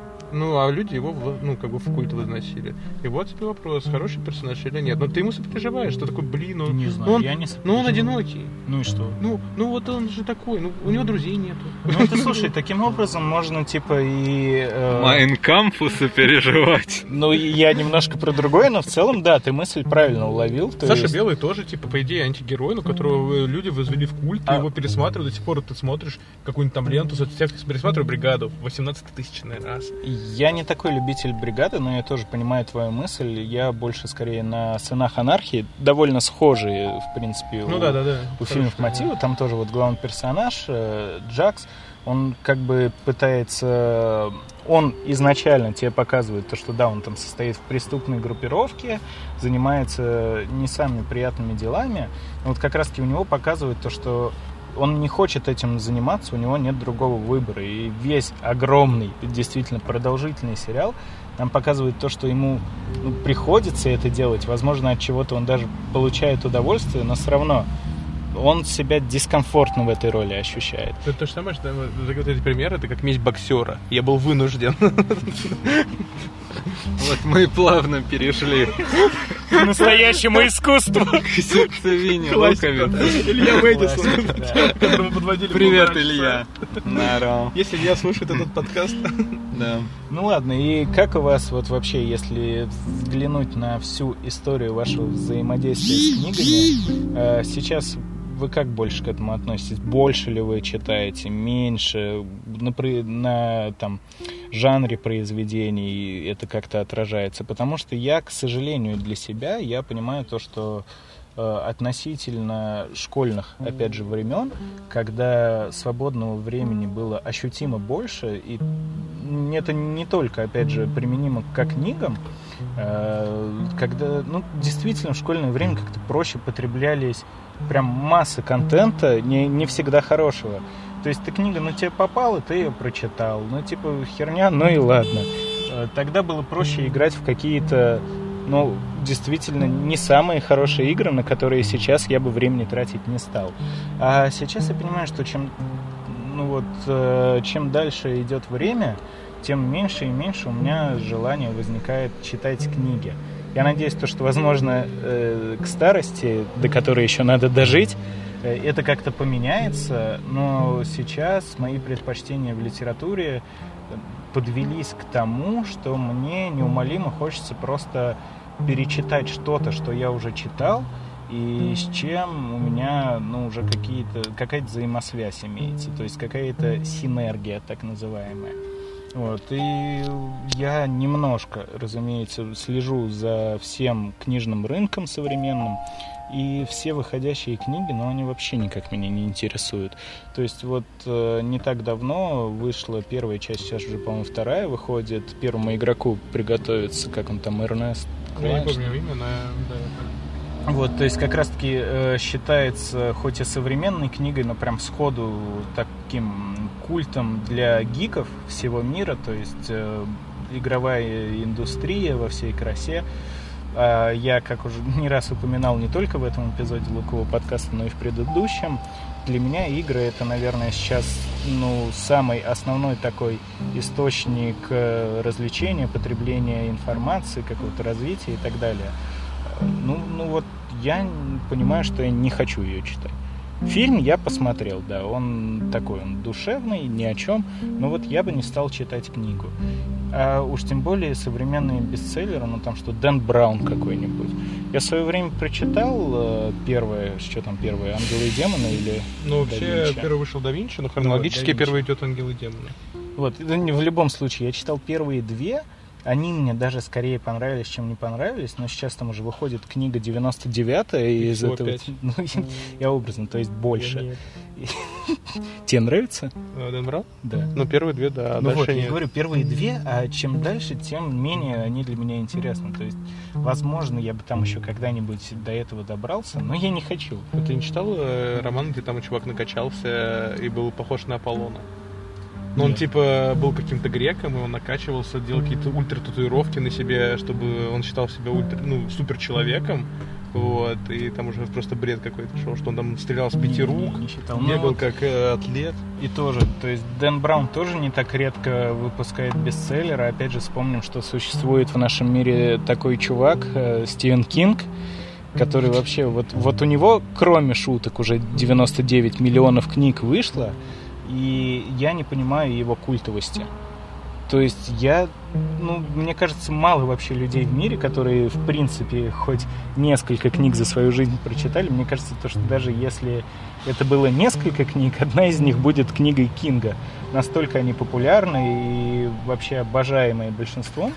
Я прочитал у Кинга совершенно без э, какого-то, наверное, интереса или особого желания, но книг 10, а то и 15 я прочитал.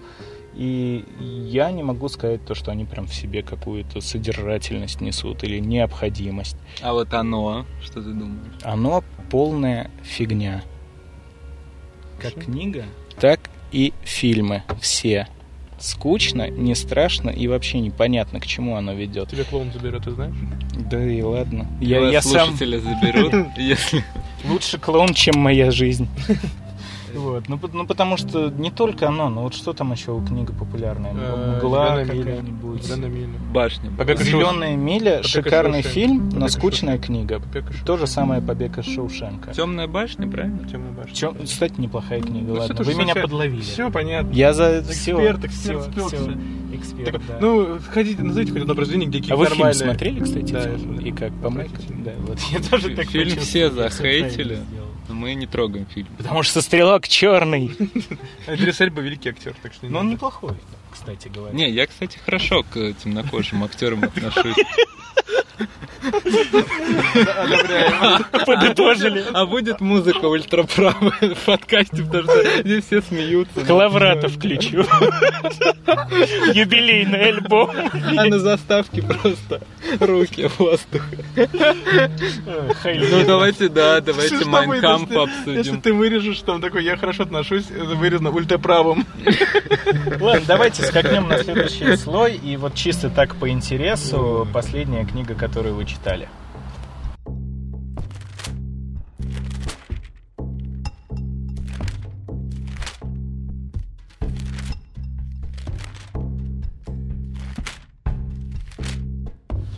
Ну, давайте, следующий слой, вот какие-то свежие впечатления о книге.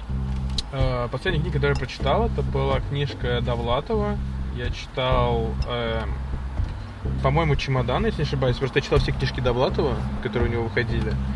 И... эм, нет, не «Чемодан», я читал сборник рассказов, но не помню, как он называется. Там э, из многих его книг э, вы- выбраны какие-то кусочки рассказов. А, Почему Довлатов? Потому что мне кажется, что сейчас мы живем в то время, когда популярна в искусстве искренность и история простого человека. И вот литература Довлатова нам именно об этом. Что Довлатов это, когда ты его читаешь, это вот если вы читали кто-нибудь Буковский, примерно об, об этом же. Это просто история человека, который рассказывает о своей жене, о своей дочке, о проблемах с работой, с страной. Но при этом... Ситком такой, на СТС. Но при этом... Его жена и дочки. Но при этом как бы через него проходит слой общества, который жил тогда, все проблемы, которые тогда были, люди, их проблемы. И Мне очень нравится Довлатов. И всем советую. Единственное, с чем я столкнулся, что у Довлатова был один рассказ, который он написал уже после того, как его заставили уехать в Америку. Вот, и он написал рассказ, и он такой пустой. Ну, то есть, когда он жил в России и рефлексировал на то, что он, ну, в Советском Союзе, и рефлексировал на то, что Советский Союз это дно, что ему не дают развиваться, он писал офигенные произведения. Когда он стал свободным в Америке, он разучился как будто писать. Вот. Написал ли он всегда вот как бы в мире литературы. Ну, знаешь, вот это... тоже литературный раб был. Не, слушай, есть же, вот даже серия в Симпсонах есть, которые э, многие люди потом анонимно из э, данной индустрии, они говорили, что в принципе так и есть. Там серия, ну я не знаю, наверняка все видели, э, где Лиза типа мечтает написать э, некий аналог Поттера, то есть свой волшебный мир, у нее ни хрена не получается, и э, вместо нее пишут, ну, абсолютно люди никак в данном вопросе, кроме как с финансовой точки зрения, не заинтересованы. Они такие, так, нам ну, нужна мордашка милая, которая будет типа автором этих книг. И так находится. То есть... Ну, я не думаю, что Довлатов про это. Нет, ну, я, я, я не про. Довлатова, но вот я скорее про какую-то современную литературу. Ты знаешь вот это миф о том, что Шолохов не писал Тихий Дон, а что он ему, короче, по-моему, было 24 года, когда он написал Тихий Дон. Поднесли, сказали, типа ты. Да, да, да, что какие-то там узники концлагерей писали Тихий Дон, потому что ну, не может типа человек 24 года, который никогда не был в сражениях, написать такую сцену. Вот. Даже тоже Толстой «Войну и мир», он уже прошел войну. Да. Ну, то есть на Кавказе. Поэтому он знал, о чем пишет. И Ну, здесь и прям- Лермонтов. И здесь тоже, типа, ну да, есть такие, конечно, байки. Про всех, мне кажется, писателей есть такие байки. Не, просто сейчас это даже уже вышло, э, ну, ни для кого не секрет, то, что сейчас вот э, современный мир, он куда более коммерциализирован и вообще такой капитализм, ну, хоть в России это и не признают, но все-таки капиталистические нотки, они попали везде, и вот даже в литературе это чуть ли не открыто заявляется, что произведения безумно популярные, вернемся к тем же, как они там, ну, голодным играм, бегущим в лабиринте и всему такому. То есть просто выходит тонна однообразных каких-то подростковых антиутопий, и там, как я говорю, вот чуть ли не в открытую тот факт, что ну, автор безликий максимально. То есть автор это просто посаженный какой-то человек, за которого все делают. Как по мне, это очень-очень плохой знак. То, что даже литература, а по мне литература это ну, творчество. Я тоже сейчас начал писать книгу, как сейчас, в 2016 году я ее начал писать. А, то есть прошло 4 года, за эти 4 года я написал 4 главы, но дело вовсе не в этом. Духлесса. Да, э, нет, ну я, может быть, как-нибудь, это как раз одна из моих идей, возможно, когда я все-таки запишу, э, я запишу на ее основе аудиокнигу, вот. В любом случае, я, я стал Там писать. все актеры мистер Голубой. Мистер Голубой два. Я, я потом уже расскажу. Может, так и есть. Там есть, там есть голубые. Пока нет. Признавай. Пока Это не нет. одобряем. Нет, Ну, ну, это понятно. Просто я тизер. говорю, тут опять же та же проблема, как и с чтением книг, когда ты э, ну чуть ли не круглыми сутками сидишь, набиваешь разные тексты и читаешь разные тексты на компе. Мне просто уже ну, сложно себя заставить. Я там, у меня глаза болят перманентно. Я с каким-то там еще усилием могу посмотреть что-нибудь, там фильм, сериал, но вот если я открываю книгу, неважно, читать я ее буду или писать, мне прям больно. Физически, не только морально, мне и физически больно.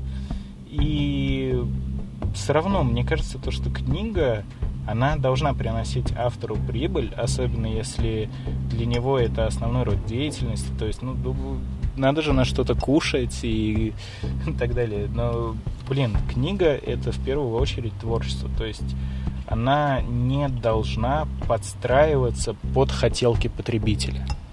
Это же не сценарий фильма, да? Вот, вот именно. То есть фильм обязан быть кассовым, если особенно у него большой бюджет. Да, бо- больно тоже, да. Вот, то есть я не понимаю вот эту вот повальную тенденцию к тому, что все больше и больше книги пишут с расчетом на окупаемость. А я не понимаю, почему мы пропустили одну очень важную фамилию. Я бы хотел вас вернуть лет на пять назад, особенно мистера Оранжевого, и назвать такую фамилию, как Пелевин. Пелевин, я как ты смотри, а ты мне в мозг залез что ли, а голубой мистер? Только в мозг он тебе залез. Я просто мы же мы же вообще- Спойлер новой всю книжки. эту область. Мы вот так вот, видите, мы большие любители высокодуховного, то есть э, от обсуждения своих последних произведений Кто прочитанных. куда залез обсуждать. Это тоже. Но мы продвинулись к, к- к тому, что Женщины не так нужны. книги должны быть творчеством и искусством, а не продуктом. То есть вот.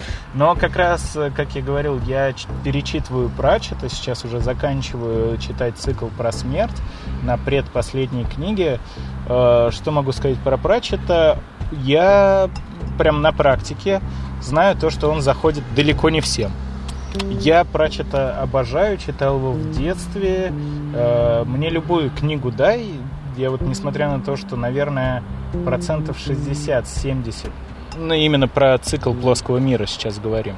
То есть огромная вселенная. У Пратчета, как у автора, есть и другие книги, абсолютно никак с этим не связанные. А, Но вот плоский мир я могу перечитывать до бесконечности. То есть там подзабуду книгу годок и перечитаю. А Пелевина, раз ты вспомнил. Вот произведение поколения П. Замечательное произведение. Не такая уж и плохая экранизация. Недавно я, как любитель э, печатных изданий, открыл для себя дискаунтер книжный. Называется Книгомаг, и там книги сводят из всех крупных розничных точек, ну там то есть всякие читай города, вот эти лабиринты. Это сейчас не реклама.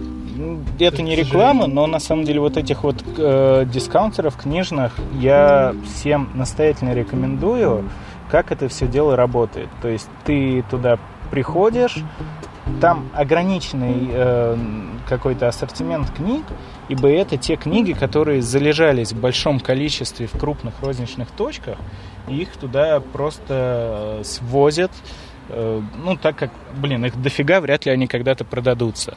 И вот в этих дискаунтерах книги продают э, буквально за 10, 20, максимум 30% от цены. Таким образом, того же самого Пратчета, которого там приходится еще вылавливать, не всегда они есть, э, вместо книги за 500-600 рублей, как они продаются обычно, я беру по 50-100. То есть вот такая ощутимая разница. Э, То же самое, там комиксы продаются, комиксы я тоже читаю, обожаю, но это безумно дорогое занятие в России.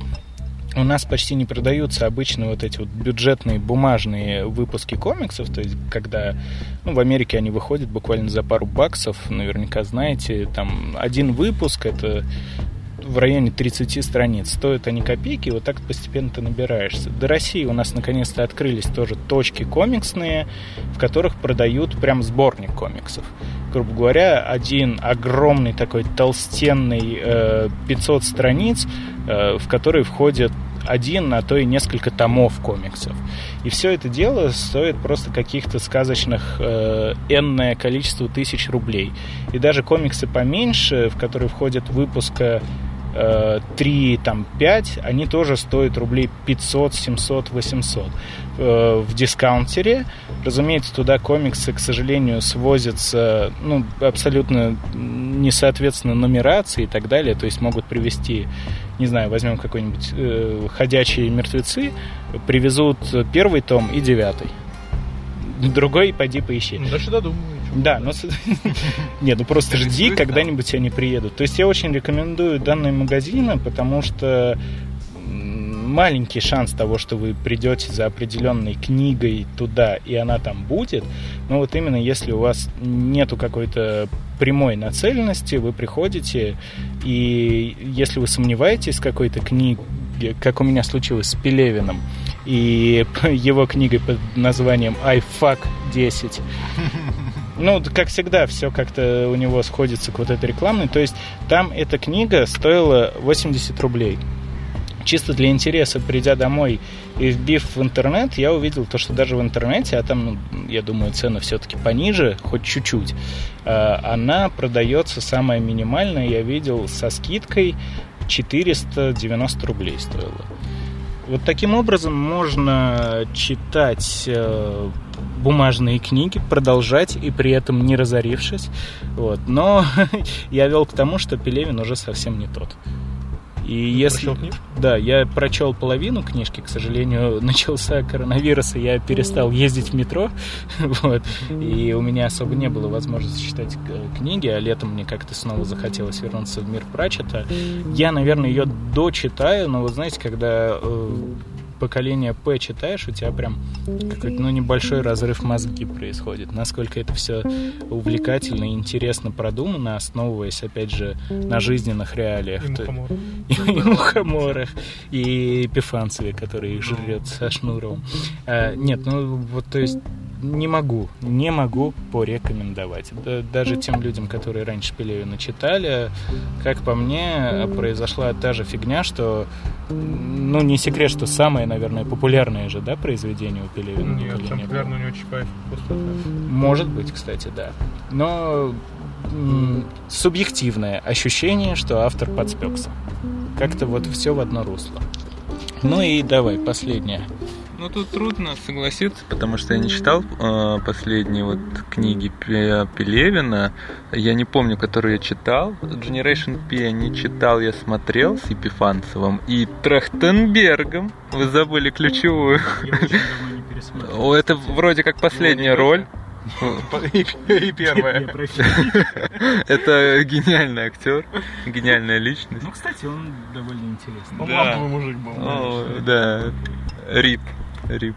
Ну ладно, хрен с ним с Пелевиным, как я говорю, вроде бы мужик спекся, давай. Ну что ты хочешь, чтобы мы... Ты ж- ты. А, что я последний читал? Я Довлатова. А, Не говори, что Пушкина, Пушкина мы Да не читал я его последний. Я просто я сейчас загуглил. А, Последнее, что читал, Сапковский был.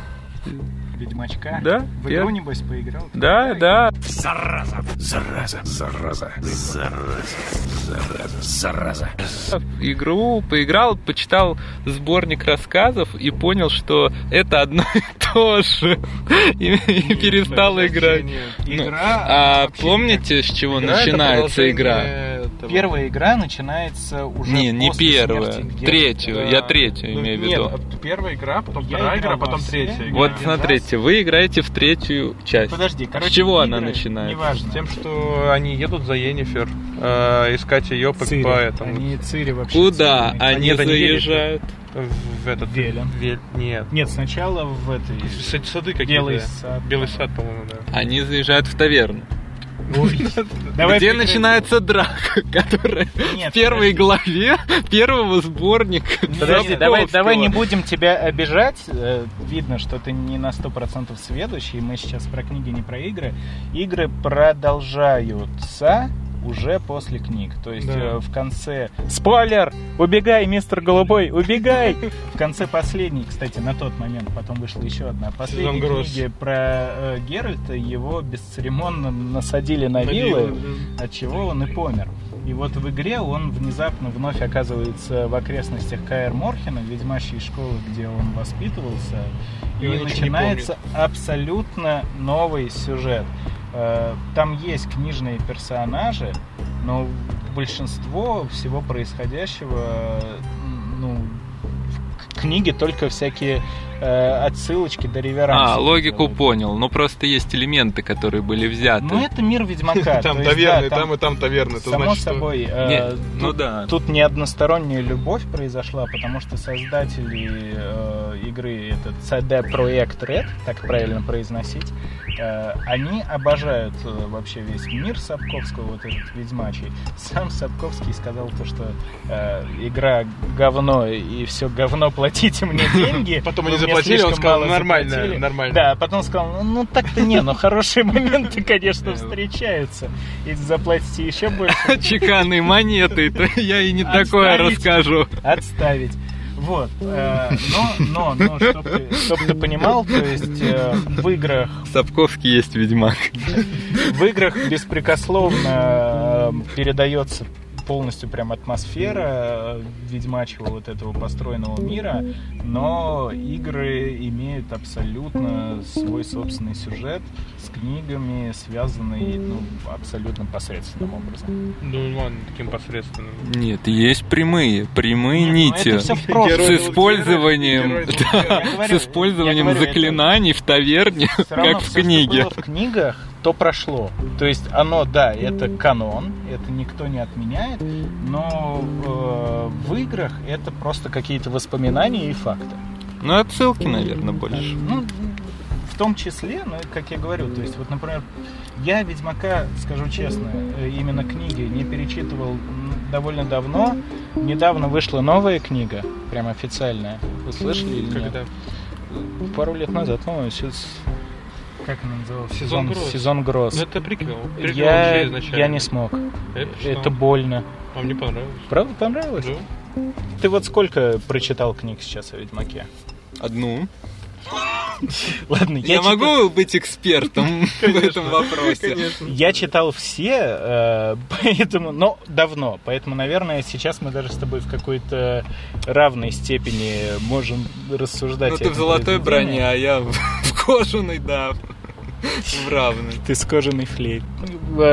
Все равно, все равно много книг о Ведьмаке довольно-таки вышло. Э, Я считаю их достойнейшими. Интересно все читать. Они прям суровые, такие непростые, даже чем-то дарковые. Э, Но мне все равно больше всего первая книга так, наверное, и понравилась, Да, моя любимая. А чем тебе именно она понравилась? Э, Первая книга это набор не сильно связанных между собой рассказов о приключениях э, Ведьмака И тебе Геральта. это сильно понравилось? Они прям душевные, понимаешь? То есть там, ну, действительно, их связывает только общий мир и общий главный персонаж. И это уникальные истории, которые очень комплексные. Это вот, как знаешь, иногда бывает, ты смотришь э, размазанный какой-нибудь фильм или сериал, или книгу читаешь, но ты понимаешь то, что вообще никакого смысла в том, чтобы размазывать это настолько, нет. Вот и с Ведьмаком, наверное, то же самое. Если одну из этих историй взять и положить в основу всей книги, она не будет так работать. А тут у тебя довольно-таки короткое произведение, которое от начала и до конца прям осознанное, прописанное, динамичное и интересное. Дальше э, Ведьмак... Надо еще добавить, что все истории концептуально связаны. Да, да, и это тоже такое есть. Но вот э, дальше, по мере того, как ты будешь считать, мне все еще было интересно, но там дальше все превращается в какой-то войной мир по большей степени. То есть там все меньше и меньше остается вот этого чисто ведьмаковского, когда он идет, не зная куда, сражаться с каким-то, не зная каким чудищем, и на выходе ты не знаешь, чем это закончится. Дальше все очень сильно уходит в войну, в политику, э, в какие-то взаимоотношения между персонажами. И хоть все это довольно интересно, прописано неплохо, но вот шарм, на мой взгляд, теряется. Ну а помимо шарма, э, именно проблемы Ведьмака, как, как ты можешь выделить его? Проблема литературного Ведьмака, наверное, как раз-таки в том, для меня это... Вот вышел сериал же, нетфликсовский, и, наверное, к более поздним книгам у меня такие же претензии, как и к сериалу. Мало Ведьмака. То есть, чем дальше ты двигаешься по книгам, вот как я уже сказал, тем меньше ты получаешь ведьмачьих историй. То есть все реже и реже Геральт охотится на монстров. А ведь, ну, это основная фишка. Нет, тут еще фишка в том, что э, Геральт, ты смотришь, когда на него такой, блин, ну мужик, да, там ему плохо, у него вот все его способности обусловлены какими-то травами. А когда появится Цири, она такая, ну это же Цири, она типа имба. Типа, ой, Цири Но это убила- Мэри Сью. э, ты, э, Цири убила 18 человек. Ну, потому что это ж Цири. Ну, смотрите, она умеет перемещаться в пространстве. Дитя старшей крови. Ну да, ну как бы это все объяснение. Ну, как бы это, это странно, нет? Не, ну к Цири у меня не столько претензий, потому что э, в мире Ведьмака э, баланс сил соблюден очень неплохо, то есть э, я не знаю, ты вообще, по-моему, в первом не так уж и много магичек есть, да? Не, ма- там, там только этот маг, который в башне заперся, из-за которого Ну вот, пришли. вот, да, да. А дальше их будет больше, там есть целый круг такой чародеек, которые, ну, как правило, одна чародейка... Они все сексуальны? Да. Это обязательно условие. Это обязательное условие. Потому что Это- можно наколдовать, да? В книге это, это другой камень в огород сериала. То есть в книге э, для них это прям обязательно. Они делают все возможное, чтобы не стареть и выглядеть превосходно. Это, кстати, логично. Ну, само собой. Но более того, вот как я говорю, есть магия, есть э, ведьмы. Но их критично мало. То есть э, и поэтому соб- соблюдается баланс. А вот я хотел у мистера Оранжевого спросить, э, как правильно задать вопрос, э, имеется в виду, какая внутренняя проблема Геральта именно как персонажа. То есть... внутренний конфликт? Да, внутренний конфликт. Вот я хотел такой вопрос задать. Так, Вам обоим а, задаю. вопрос. Ну, я понял тебя. Короче, тебе интересна э, сама суть персонажа Да, Геральта. да, расскажите. Ну, смотри, он ведьмак. Что такое ведьмак? Он же ведьмин и водзмак. Э, Его в самом-самом раннем детстве э, с этой э, вообще методикой набора новых ведьмаков ты еще познакомишься прям в полном-полном объеме. У них существует такое понятие, как предназначение. То есть э, очень часто ведьмак, когда кого-то спасает, потом говорит, типа, ну вот э, ты отплатишь мне тем, что когда ты вернешься домой, там тебя будет ждать кое-что очень дорогое, и ты мне это отдашь. Как ты понимаешь, это ребенок. Sony PlayStation 5. Она Надеюсь, за не моим вышла. не придут. Ну, кстати, да, было бы интересно, когда Ведьмак приходит, там ребенок, он такой, а плоечка есть, я, я больше как-то по, технике. Вот, и таким образом забирает Ведьмаков. Разумеется, люди не очень этого хотят. А тут надо пояснить, что Ведьмак самый настоящий мутант. То есть это не совсем человек. Которого не забрал профессор Ксавьер. Да, потому что его просто нет в этой вселенной. Но э, Но он обязательно там будет. Их, их отбирают в детстве и делают из них, ну вот прям прирожденных охотников на чудовищ. Не заканчивается все это жесткими тренировками. Есть такая фишка, как э, ритуал трав, по-моему, это называется. Да, да. вот. То есть в ходе этого ритуала проводят прям настоящее алхимическое вмешательство в, в нового ведьмака. Переживают это вроде один из десяти. Ну, ты издеваешься, я не помню. Да, был такой. Да, Нет, нет, там э, больше переживает, а вот следующий круг, э, тут Геральт, Ну, и, короче, у проблема- него седые волосы как раз из-за того, что он пошел по еще какой-то сложнее круг вот этот. Да, а, да. про-. Проблема в том, то, что вот в процессе всех этих мутаций химических э, Ведьмак, ну, по факту он перестает в привычном понимании быть человеком. То есть он получает э, какие-то умения, повышенные там рефлексы, силы. Также ведьмаки поглощают в неимоверных количествах различные эликсиры. а эликсиры безумно токсичные. Человека они убьют. Ведьмак их выпивает. Так или иначе, тут, да, проблема людей X, как мистер Оранжевый заметил, ведьмаки сильнее обычных людей и не похожи до конца на обычных людей, поэтому их принято ненавидеть. Поэтому родители не особо горят желанием отдавать своих детей в школу для ведьмаков. Э, Ну и тут опять же... Хогвартс или школа для ведьмаков? Их несколько. Или яд. Либо Пуффендуй, либо твой сын седой инвалид.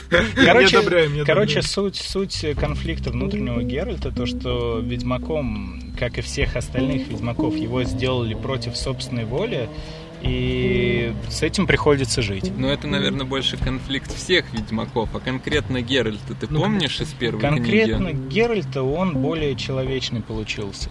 Ну, он просто хочет, ну, типа, он говорит, что он не, не хочет, э, ну, ты, его все время спрашивают, а как ты живешь, когда ты ведьмак? Ты же даже детей иметь не можешь, ничего не можешь. Он такой, I never asked for this.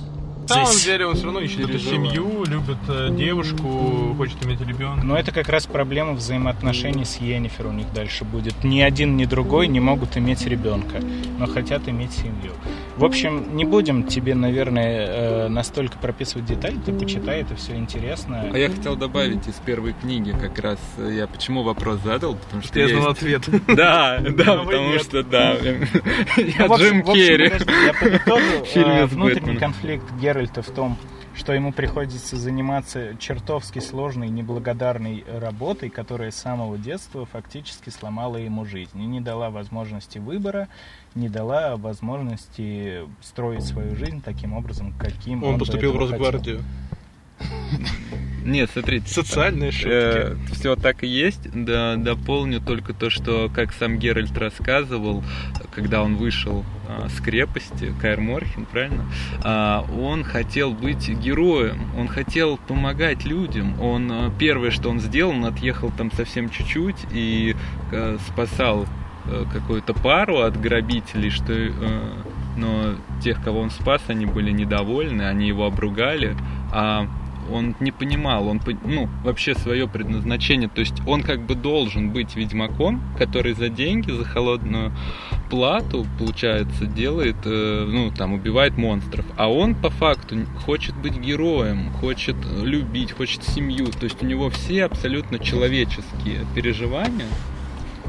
А, Вот, но и они не состыкуются с тем образом Ведьмака, который о нем потом и чем дальше, получается, идет из кульминация, тем а, больше он становится легендой, и все о нем начинают говорить, именно как о седовласом Ведьмаке. Ну, у него немного другое прозвище, и не совсем оно ему нравится. Ну да. Ник из этого. Бладвиген Я не помню, короче. Ну, потому что он просто пришел в город, и э, к нему не очень хорошо отнеслись, ему пришлось по- порезать прямо на центральной площади города кучу человек. Был такой. Ну, ну, в любом случае, смотри, в мире Ведьмака существует такое понятие, как э, меньшее зло. То есть там это дарковое фэнтези, оно темное, оно прям бескомпромиссное. И то есть в любом случае, как ты не, не, не поступай, э, в конечном итоге все приведет к тому, что тебе придется выбирать... э, Неправда. Между большим злом и маленьким злом я выбираю не, не- не выбирать. Да, говорит. да, это понятно. Но э, это и в игре будет отражено, и в книгах это тоже отражено, то, что большая часть вообще происходящего тебе не подвластна. То есть единственное, что тебя в конце ставит перед выбором, который ты либо можешь не делать, либо действительно выбирать какое-то меньшее зло. И- Э, Это как э, тогда, когда он выбрал пойти в башню, э, когда эта дочка превращалась в огромную упырицу, и ему все говорили, ты умрешь. И он понимал, да, Стрыга, она, и он понимал, что шансы у него невелики. И она же его смертельно ранила все равно, хотя он это подошел к это, ней. кстати, моя любимая история из всего Ведьмака. То есть она уже была девочкой, ну, превратилась в девочку, он как-то расслабился, что, ну, свойственно человеку. Приведи, именно- приведи девочки. Да. Мы это не одобряем. Не, ну, ну, кстати, Несовершеннолетний. Кстати говоря, если рассуждать рационально, то, Я его понимаю. то девочка тебе вряд ли голову откусит не фигурально. Но заразить чем-то может. На этой прекрасной ноте. Да, давайте, давайте, все, закончим с, этим слоем и соберем, наверное, луковицу уже в целом. Да, давайте. А Вот такая вот она на выходе у нас э, луковица под названием «Книги в 2020-м», точнее сказать, в Тукей 2020 году. Абсолютно, наверное, всеобъемлющая и невпихуемая формат подкаста в полном своем размере тема. Ну, давайте хоть какой-то итог закроем. А, Мне кажется, ну, все-таки разные мнения у нас касательно книг. То есть вот мистер Оранжевый читает э, существенно больше, чем остальные. Мистер Голубой Меньше всех, чем э, остальные. начинающий читатель у нас такой, да.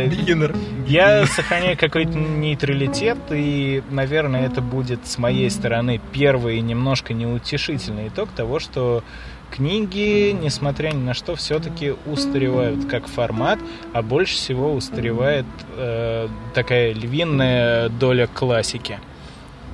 Что вы думаете вообще? Ну вот книги сейчас такой, если мы скажем, отправная точка 2020 год. Понятно, что было с книгами до этого времени, но что же вот их в будущем ждет? Забвение, какое-то развитие, новый виток или стагнация? Мне кажется, что с учетом того, что мы живем в России, и мы отстаем в развитии немного от Запада, мы перейдем к западной системе, когда книги станут...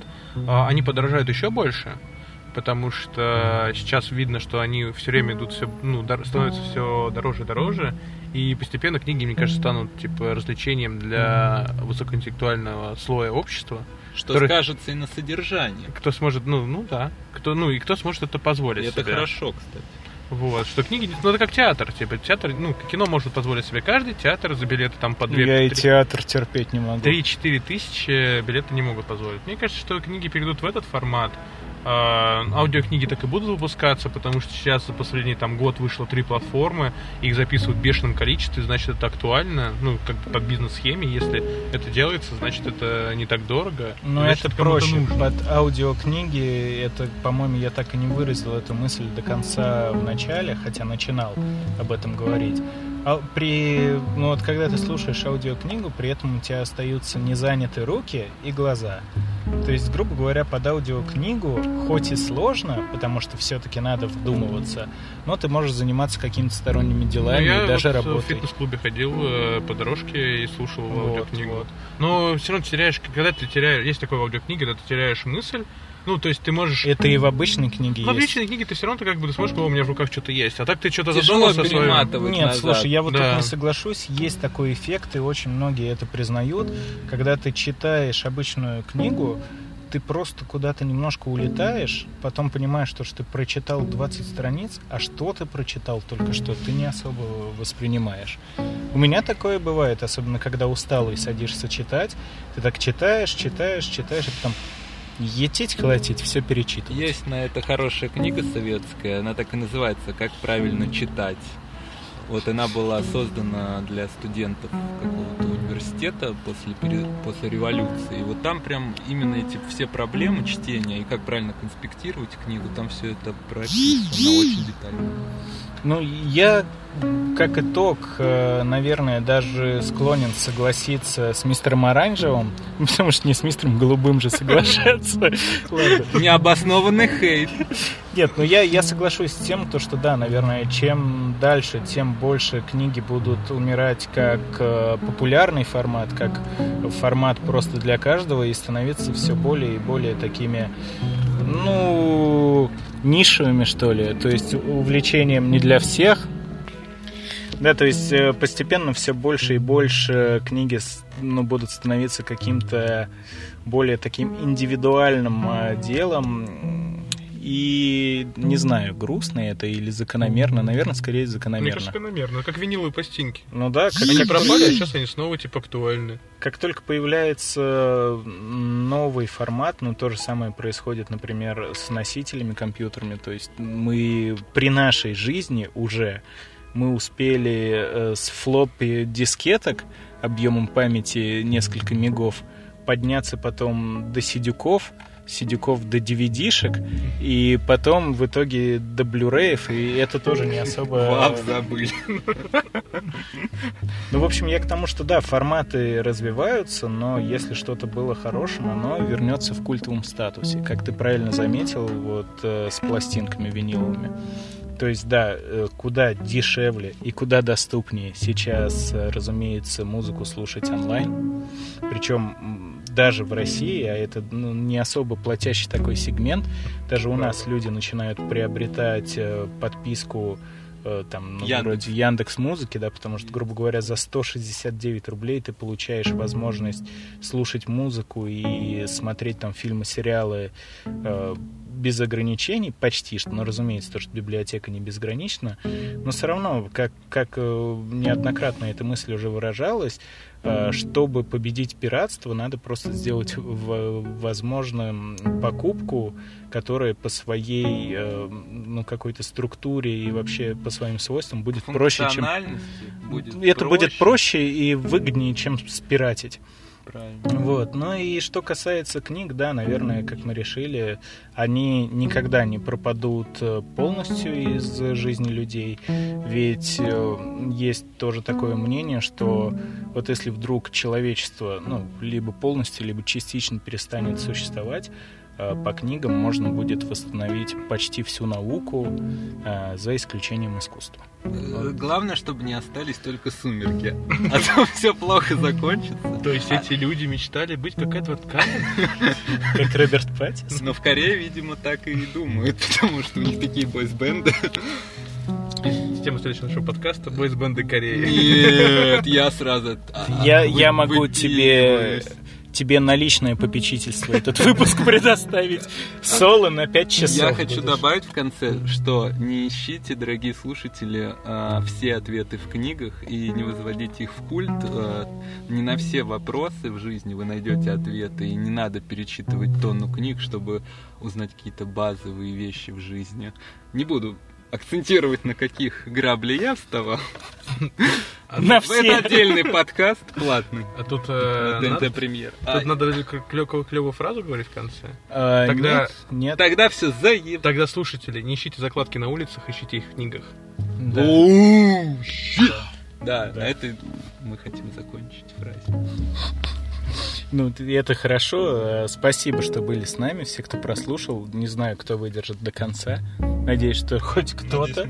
Это был второй эпизод Лукового подкаста. Сегодня мы поняли то, что даже такая э, исторически значимая и всеобъемлющая вещь, как книги, неоднозначна и многослойна. В следующем выпуске обсудим что-то еще.